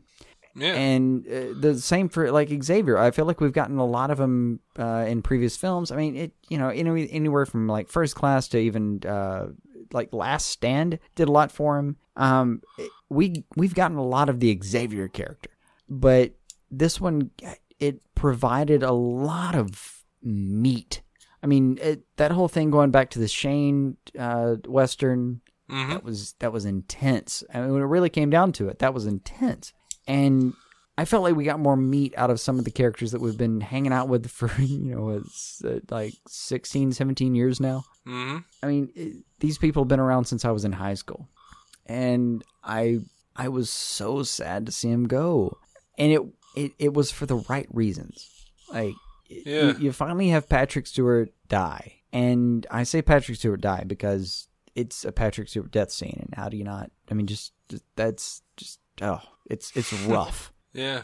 and it was it was rough and it was worth it and there was something that happened around it and it was it was it was fantastic but then you get to you get to logan's death scene and um like you had to tell me later what the hell the girl was saying i didn't know all i knew was like Yeah. i was watching the scene and was like really taken up by it and was just like thinking about my history with this character and and i, I was just I, I mean i was distraught and and then Yeah, like, we're outside in the theater. We're outside in the lobby after the after, after the picture, and Jason's like, "What was the girl saying?" I was like, "Oh man, it was the thing from Shane, like you know, where he was talking about like uh, you know how a brand good and uh, isn't good or evil; it just sticks with you, and just go back and tell them." There are no, there are no more guns here, and all that. I mean, I guys, I'm telling him like I'm getting choked up. Jason's like I'm seeing like the tears well up in Jason's Yeah, like, eyes. I as I'm was- just telling I him was what he was saying. I was I was like having another round of oh shit. Yeah, like, it's the the no. There are I no more guns here. That got me. Understand what she was saying when I was doing, and I do that sometimes. I do that a lot of times. I I will hear what Yeah. people are saying. I, should, it's the whole thing of how to listen to music. I, I like I hear music first, and then I have to go back and hear the melody, uh, and then I have to go back and actually understand what the lyrics are. It, it's a whole thing, but I I hear it reverse. I gotta hear the I hear the lyrics first and get angry. And at then go back the vapid and nature of it. But, uh, but like that's how I operate. And for some reason, when she was talking, I didn't understand what she was saying. But I was also so taken up by like the emotion of the moment, and you know, even even without understanding what she was saying, uh, which ended up being slightly compartmentalized, because when you told me about it, I I, I kind of wanted to go have a little cry and think, oh shit, that came back around. It was fantastic. That's so good Yeah, but the the part where like if if you thought you were going to make it out of this movie, if you enjoyed this movie and thought you were going to make it out of this movie without crying or without feeling something, the moment where they take the cross or where she comes back and everyone's leaving and they're going to go to to you know Valhalla for uh, mutant children, it, it the moment that really I, I I I just went ahead and shed one more good damn tear. Like she she just takes the cross and turns it just that 45 degrees and puts it back down as an X. And it has it has everything to do with the like, you know, good and bad's a, a brand and you can't change your brand. And Yeah. I, I I saw her put that X over his fucking grave and thought, "Oh shit." And, and And uh, yeah, I tell you what. throat tightened the whole thing, man. the fact that now, I mean, there are some theories out there, and there's some pretty cool theories that like uh, maybe like some of the X Men didn't die, and they were the ones that were like over on the other side of that of that line talking to Rictor over the intercom. I'm hoping so. uh, I really ham- am. That that sounds Ham good. radio. Uh, you know, they're like, oh, it's probably Cyclops or something, Rogue. Somebody, you know, maybe anything. Um, but um, and I, I, I'm, I'm down with that idea. I, um, I love, and that makes sense with like you know whoever's making these X Men comics. Maybe they're putting in secret uh, messages, you know, secret things saying, "Hey, come here," and this is where Eden is. I like all that. I like that the X Men became commercialized, and that Logan's so pissed off about it. yeah, But the thing that I like, like the some of most this about happened, it but not like this kind of deal. yeah. And the thing that I like the most about it is uh, those kids are us. As as Wolverine breathes his last, there's a kid standing there with a freaking Wolverine action figure. Yeah, yeah. I mean, uh, uh, uh, yeah. The the kid with the uh, the electricity powers Oh, is like sitting there, like he's clutching a Wolverine action figure around this this. Oh, it was rough, man. It was absolutely rough. Like these kids respect the previous generation, and I uh, I I kind of love the idea that there's going to be this this uh, new generation of them Yeah. as artificial as they apparently were. Like the the the the meta gene is still out there. and I say, you know, if if they're gonna keep on with X Men movies, don't recast them. Don't don't recast Logan. Jump ahead of the future if you must. Have her as Wolverine as she is in the comics. No, she did But, a you know- fantastic job. That You know, I'm not, I'm not saying she that did. little She girl absolutely did. absolutely did a great job. Um, but you know, give it some time after Logan before you go recasting, because you know you, people are going to hate whoever you cast, Yeah. because no one's Hugh Jackman. No, Um, No. give it some time. Let her be Wolverine for a minute, and and, and you, plus you need some more, uh, you know, female warriors out there. Yeah. Um, but yeah. I, I thought I was a, uh, you know, I was a little bored by some of the chase sequences, and you know, you know how you do the thing where you just get bored when you know you're you have to pee. You're like a little bit just like, yeah, whatever, just finish. it's been I- I two gotta- hours and fifteen minutes. Make this thing in. Yeah.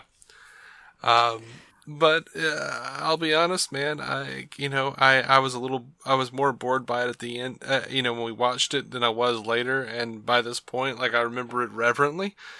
Um, It was a. It the was more a, I've thought about the film, It really was. It was a. It was a uh, good film. I think it did. I've heard the phrase tossed around, but I really do. I think it transcended the genre. I think it did something yeah. that this genre of superhero movies hasn't done. And I think the brilliant part about it is what Fox has done here is they've created they created they did an R-rated comedy action movie with Deadpool, and then they turned around and did the exact opposite on the on the opposite end of the spectrum, made an R-rated drama. Character It had a driven couple drama. of funny bit. Um, even Deadpool had some really uh, was really character driven. Oh, it had some great But, character um, moments, but it it definitely was. It was always going to be. It, it was a movie that you could trust was going to throw you a joke every now and then. With Logan, I mean, if you got a joke here and there, that was cool. But you were just you were invested in these characters, and that was okay. I I, mean, you expected know, nothing less. I, I wasn't like worried halfway through the film. Like, oh, am I going to get enough jokes? And there's nothing like that. One shouldn't forget that in between those two was X Men Apocalypse, which was, you know, by comparison to those two, garbage. You know, when you don't look at those other two, you go, "Oh, it was a mediocre X Men Yeah, film." It it- as it was, it was fine X Men film. But when you look at it like compared to those two, it's it's a little unfair almost. It's not. It's not on the uh, same I don't think it's unfair.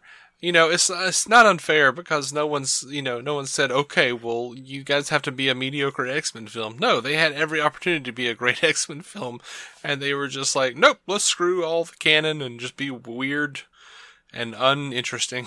Yeah. um, largely uninteresting. There was a few bright spots, you know, but um, nothing that you know came close to Logan or Deadpool. No, no. Um, but um, yeah. So here, here was the thing that really got to me, though. Uh, in retrospect, looking back, someone posted a bit from the Wolverine, the previous feature, which was, I would say, about 75 uh, percent good, and the last, uh, the uh, you know, Viper was awful, and that weird Silver Samurai thing at the end was awful. but there's a bit where the where the uh, the girl that goes on to be, and we'll tie it back to DC here, the girl that goes on to be Katana in the Arrow series. Yay, we're still uh, our tells, show. Yeah, she in the Wolverine, she she has the ability to see the deaths of people, and she tells Wolverine in in in that movie, she tells him, you know, I see you laying on your back, covered in blood, holding your own heart in your hands, and you're like, what the hell? That's messed up death. But then when you look at it in Logan, he's laying on his back, he's covered in blood, and he's holding X23's hand. I read that shit and I started crying. Oh God, yeah. I like I was crying in the theater because like I, I mean we're we're talking and about James Logan Mangold, here. he confirmed it. He confirmed that he that that was his plan. That he, you know, and I don't know if it was or not. At but, the very uh, least, you he know, worked it in very well. And honestly, I didn't remember that from the Wolverine. I, I saw it online and then remembered her saying. No, I, I mean, I, I had no recollection nearly as clear of that. I, I, I but No. I, what I, what I did recognize, like watching Logan outside of that, was it's. I mean, uh, Charles talks about how important a family is, and like you, you still have time, Logan, and and all that stuff. It, it's a theme they they lay down over and over again throughout the movie, and then there's this like one moment right before that last gasp where he he looks at her and he smiles and and he kind of mentions like this this is what Charles said it would be like like No, no, no, no. He said, so that's what it's like. Because this caused a controversy online. People are arguing maybe he's talking about death, maybe he's talking about, uh, you know, all these different things. And very few people are saying what I think it is. He's talking about family. No, he's screw it. talking about this I- is what it's like to care about somebody. that's I I I if I'm wrong so help me I will eat it but I believe firmly that he was talking about this is what family would be like like he has that I mean, I think glimpse it's- of it and this little smile like you don't see that little smile on Logan in the entirety of his like character like eh, how many years have we had this character and you don't you don't see exactly that smile on him at any given point You do. Like when he looks over and sees Bobby and Rogue together, he's like, all right. You know, he's got that little bit it's of always he more kind of a saw smirk. Rogue as a daughter. It's always more of a smirk. This is Yeah. more of a a genuine, like yeah. this is more You're right. genuine I than mean, anything that we've seen out of him ever before. And then he's you get gone. I think importantly, I just don't want to undercut his and Rogue's relationship in this series, but No, it was it was good. It was close. It was, but it it, it wasn't this. Eh, like this Yeah. was the the climax of of him understanding eh, for a character like him, of course. Uh, this is the climax of him understanding what it might be like to actually be that close to somebody. Yeah, you know, I think it was a little bit of all. I think it was left a little ambiguous as to what he was talking about because it could mean multiple things. It can, and, And, that's uh, fine. And I'm happy for people to interpret it however. But I believe, I, I don't know. I, I, I believe the the most apt interpretation is the family angle. Absolutely, that's my that's my take on it. Um, oh my gosh, man, I can't like. I'm actually like, I'm angry that I can't buy it on Blu-ray right now. And just go give it another view. Like- yeah, no, it was it was Yeah. it's a solid fucking movie. Just is. It is. It's solid. It's really solid. Um, you know, I mean, I'm not even really angry because they set it up in the la- in X Men Apocalypse with the Essex Corporation, and I was thinking like Mister Sinister might be a, an issue here. We didn't really get any of that. We didn't really talk about that, and that was fine with me. I didn't really care. I was just, it was such a great character piece. I think you're gonna get him on Deadpool too. You think? That's the rumor I heard. I don't even care. Whatever. Um, you know, I, I I am not a huge fan of what uh, what Fox has done overall with the franchise, but uh, that's a hell of a way to go out. And I This is a major with- exception to any of that. Yeah. if I had any stake in or stock in it, you know, aside from saying, "Hey, team up with Marvel and be in universe with those cats," you know, I would uh, say, look, if you're going to do it, if you're going to do any more, which I'm, and you know they are, with the exception of Deadpool, uh, just do just do a reboot, and Deadpool could be privy to that because he's obviously privy to the Stewart and uh, McAvoy differences. Yeah. Um, Deadpool could operate in that zone. You can do as many freaking things as you want, and that could be a neat tie-in. But uh, I would say reboot the thing. Let's not do any more McAvoy. Let's not do any more Fassbender. No more Jennifer Lawrence. They kind of want him out anyway, I think. And uh, you know, uh, maybe uh, hook up with Marvel and see what you guys can do there with the tie-ins. Cast someone completely different. Of course, Jackman would be pissed, but whatever. He's had his swan song, and I love him, and I would hug him if I could. Uh, and thank him for a magnificent performance for 17 years because by God, he was the bright point of most of those years. Yeah, at no in the- point the franchise. in all of the films that he's been involved with did you think he failed you. It was the I movie did that failed first. you. It- I, I did it first. Really? But like, like uh, when they first put out the first uh, cast picks back in 2000 or like 99 or whatever it was, when they were like, "Hey, look at these are the X Men," I was like. Dude, Wolverine is way too scrawny. He's way too tall. what is this cat doing? This isn't Wolverine. Well, But the time sold I got me in to that like movie. the film, yeah, you you were fine. Yeah, he sold me in that movie. You know, I was uh, I was a little upset that he didn't sound like uh, what was his name? Cal Dodd? Is that it? Um, I want to say that's right. Not true. Gosh, I just I was just talking to Bethany about this too. Um, yeah, Cal Dodd. You know, this is the cat from the uh, X Men animated series. That was like, "Tell Cyclops I made him a, ver- a convertible, whatever it was." you know, I go where I wanna go. You always did like picking on guys smaller than you. Well, I'm smaller than you. Try picking on me. Yeah, I remember a Yeah, lot of those lines. And And I mean, yeah, I I, I loved that series too. But it, like, I I saw him doing this and thinking, I, I was I was just thinking, oh, good, cool. We we've got Yeah. our Logan. Let's do it. yeah, yeah, going back and watching that series is so rough to watch. It's not like it, the Batman the animated series where it's like, oh man, it holds up. Like X Men the animated series is just like, oh, so bad. Why was it so bad? Doom, da, doom, doom, doom, doom, doom, doom, doom. This one's for you, Morph. Anyway, I think that wraps it up for our Logan review. I, I dug it. I dug the hell out of it. I, I really did. I thought it was a fine thing. Yeah, that, that's one Um, of the honest to God. It's one of the best superhero movies ever made.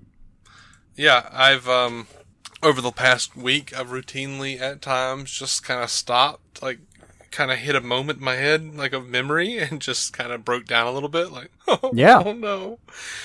And like shed a couple of tears and went, "Okay, dude, you got to pull it together cuz this ain't even real life." But it totally is, you know? Like This is- oh man. Uh, so yeah, I uh, if you guys made it all through this and you decide and you haven't watched it yet for some reason, I don't know what's wrong with you. Go watch it. I mean, we've It'll spoiled still it move you. I mean, we we've spoiled it, but it'll still move you. It's still actually, it can still do that. like in the theater we were at, we actually got a little taste of like the mainstream audience concept, like the lady in front of us, the couple in front of us, like the lady, like at the, it just like, yeah, okay, death, death, death, death, death. Nobody makes it out of this thing. And then it goes to black, and she's just like, she throws up her arms, like, "Are you serious?" What the hell? I'm like, "Yeah, I don't know. yeah, what to tell. baby." I don't know what to tell you. I you're on your own. They they made a trailer with Johnny Cash singing "Hurt." What did you think what was going did to you think? no one brings in hurt. Like, and I seriously did. I walked in like I, I can't remember. I think it was it was Chris White. I think I was talking to our buddy Chris White, longtime listener of the show, one of our first, if not our first. He may have been the first person to ever download the show. God knows it might be possible. Uh, and he was like, you know, I mean, do you think anybody's gonna gonna bite the dust in this thing? And I was like, uh, like everybody? I, I can't Yeah. imagine anyone making it out of this thing except for X twenty three. And I was right, and I was, you know, I mean, I, f- I was gonna be disappointed if like he had injected all of that shit into his arm, even though they said don't do it, and he had, and then it like restored him to his youth. I was gonna be like, ah, that's a cop out. Yeah, no. like there, no, I don't think there was work. any way out of this without me. No, they already said it was a limited time offer. It's just there was, yeah, and I even loved how oh he sounds so exhausted in the last. hmm I mean, for a lot of this film, he just sounds so. I mean, he's beaten. I mean, it, and uh, anyone who's a sports guy or like who's been out and played sports, like you, you know a point. you know a point where you're playing well beyond your capacity. Yeah. Uh, you you know that moment where you're just you're in there and it's just pure willpower right now. Like it's nothing but nothing but green Green Lantern bullshit. Like it, it, your legs were supposed to have gone a while back. Uh, you, you don't even know what your lungs are doing anymore, and you just may throw up at any given moment. hmm And there were a f- uh, there were just so many times in this film where I felt like he was at that point, and it's it was well documented. It was well done. And by the way, there was some great humor in the film too. They when when they're talking about getting that boat on the ocean, and Stephen Merchant's like, "Yeah, I know about that. What do you think? I'm just gonna be crawling around underneath, like beneath decks, like some sort of Nosferatu?"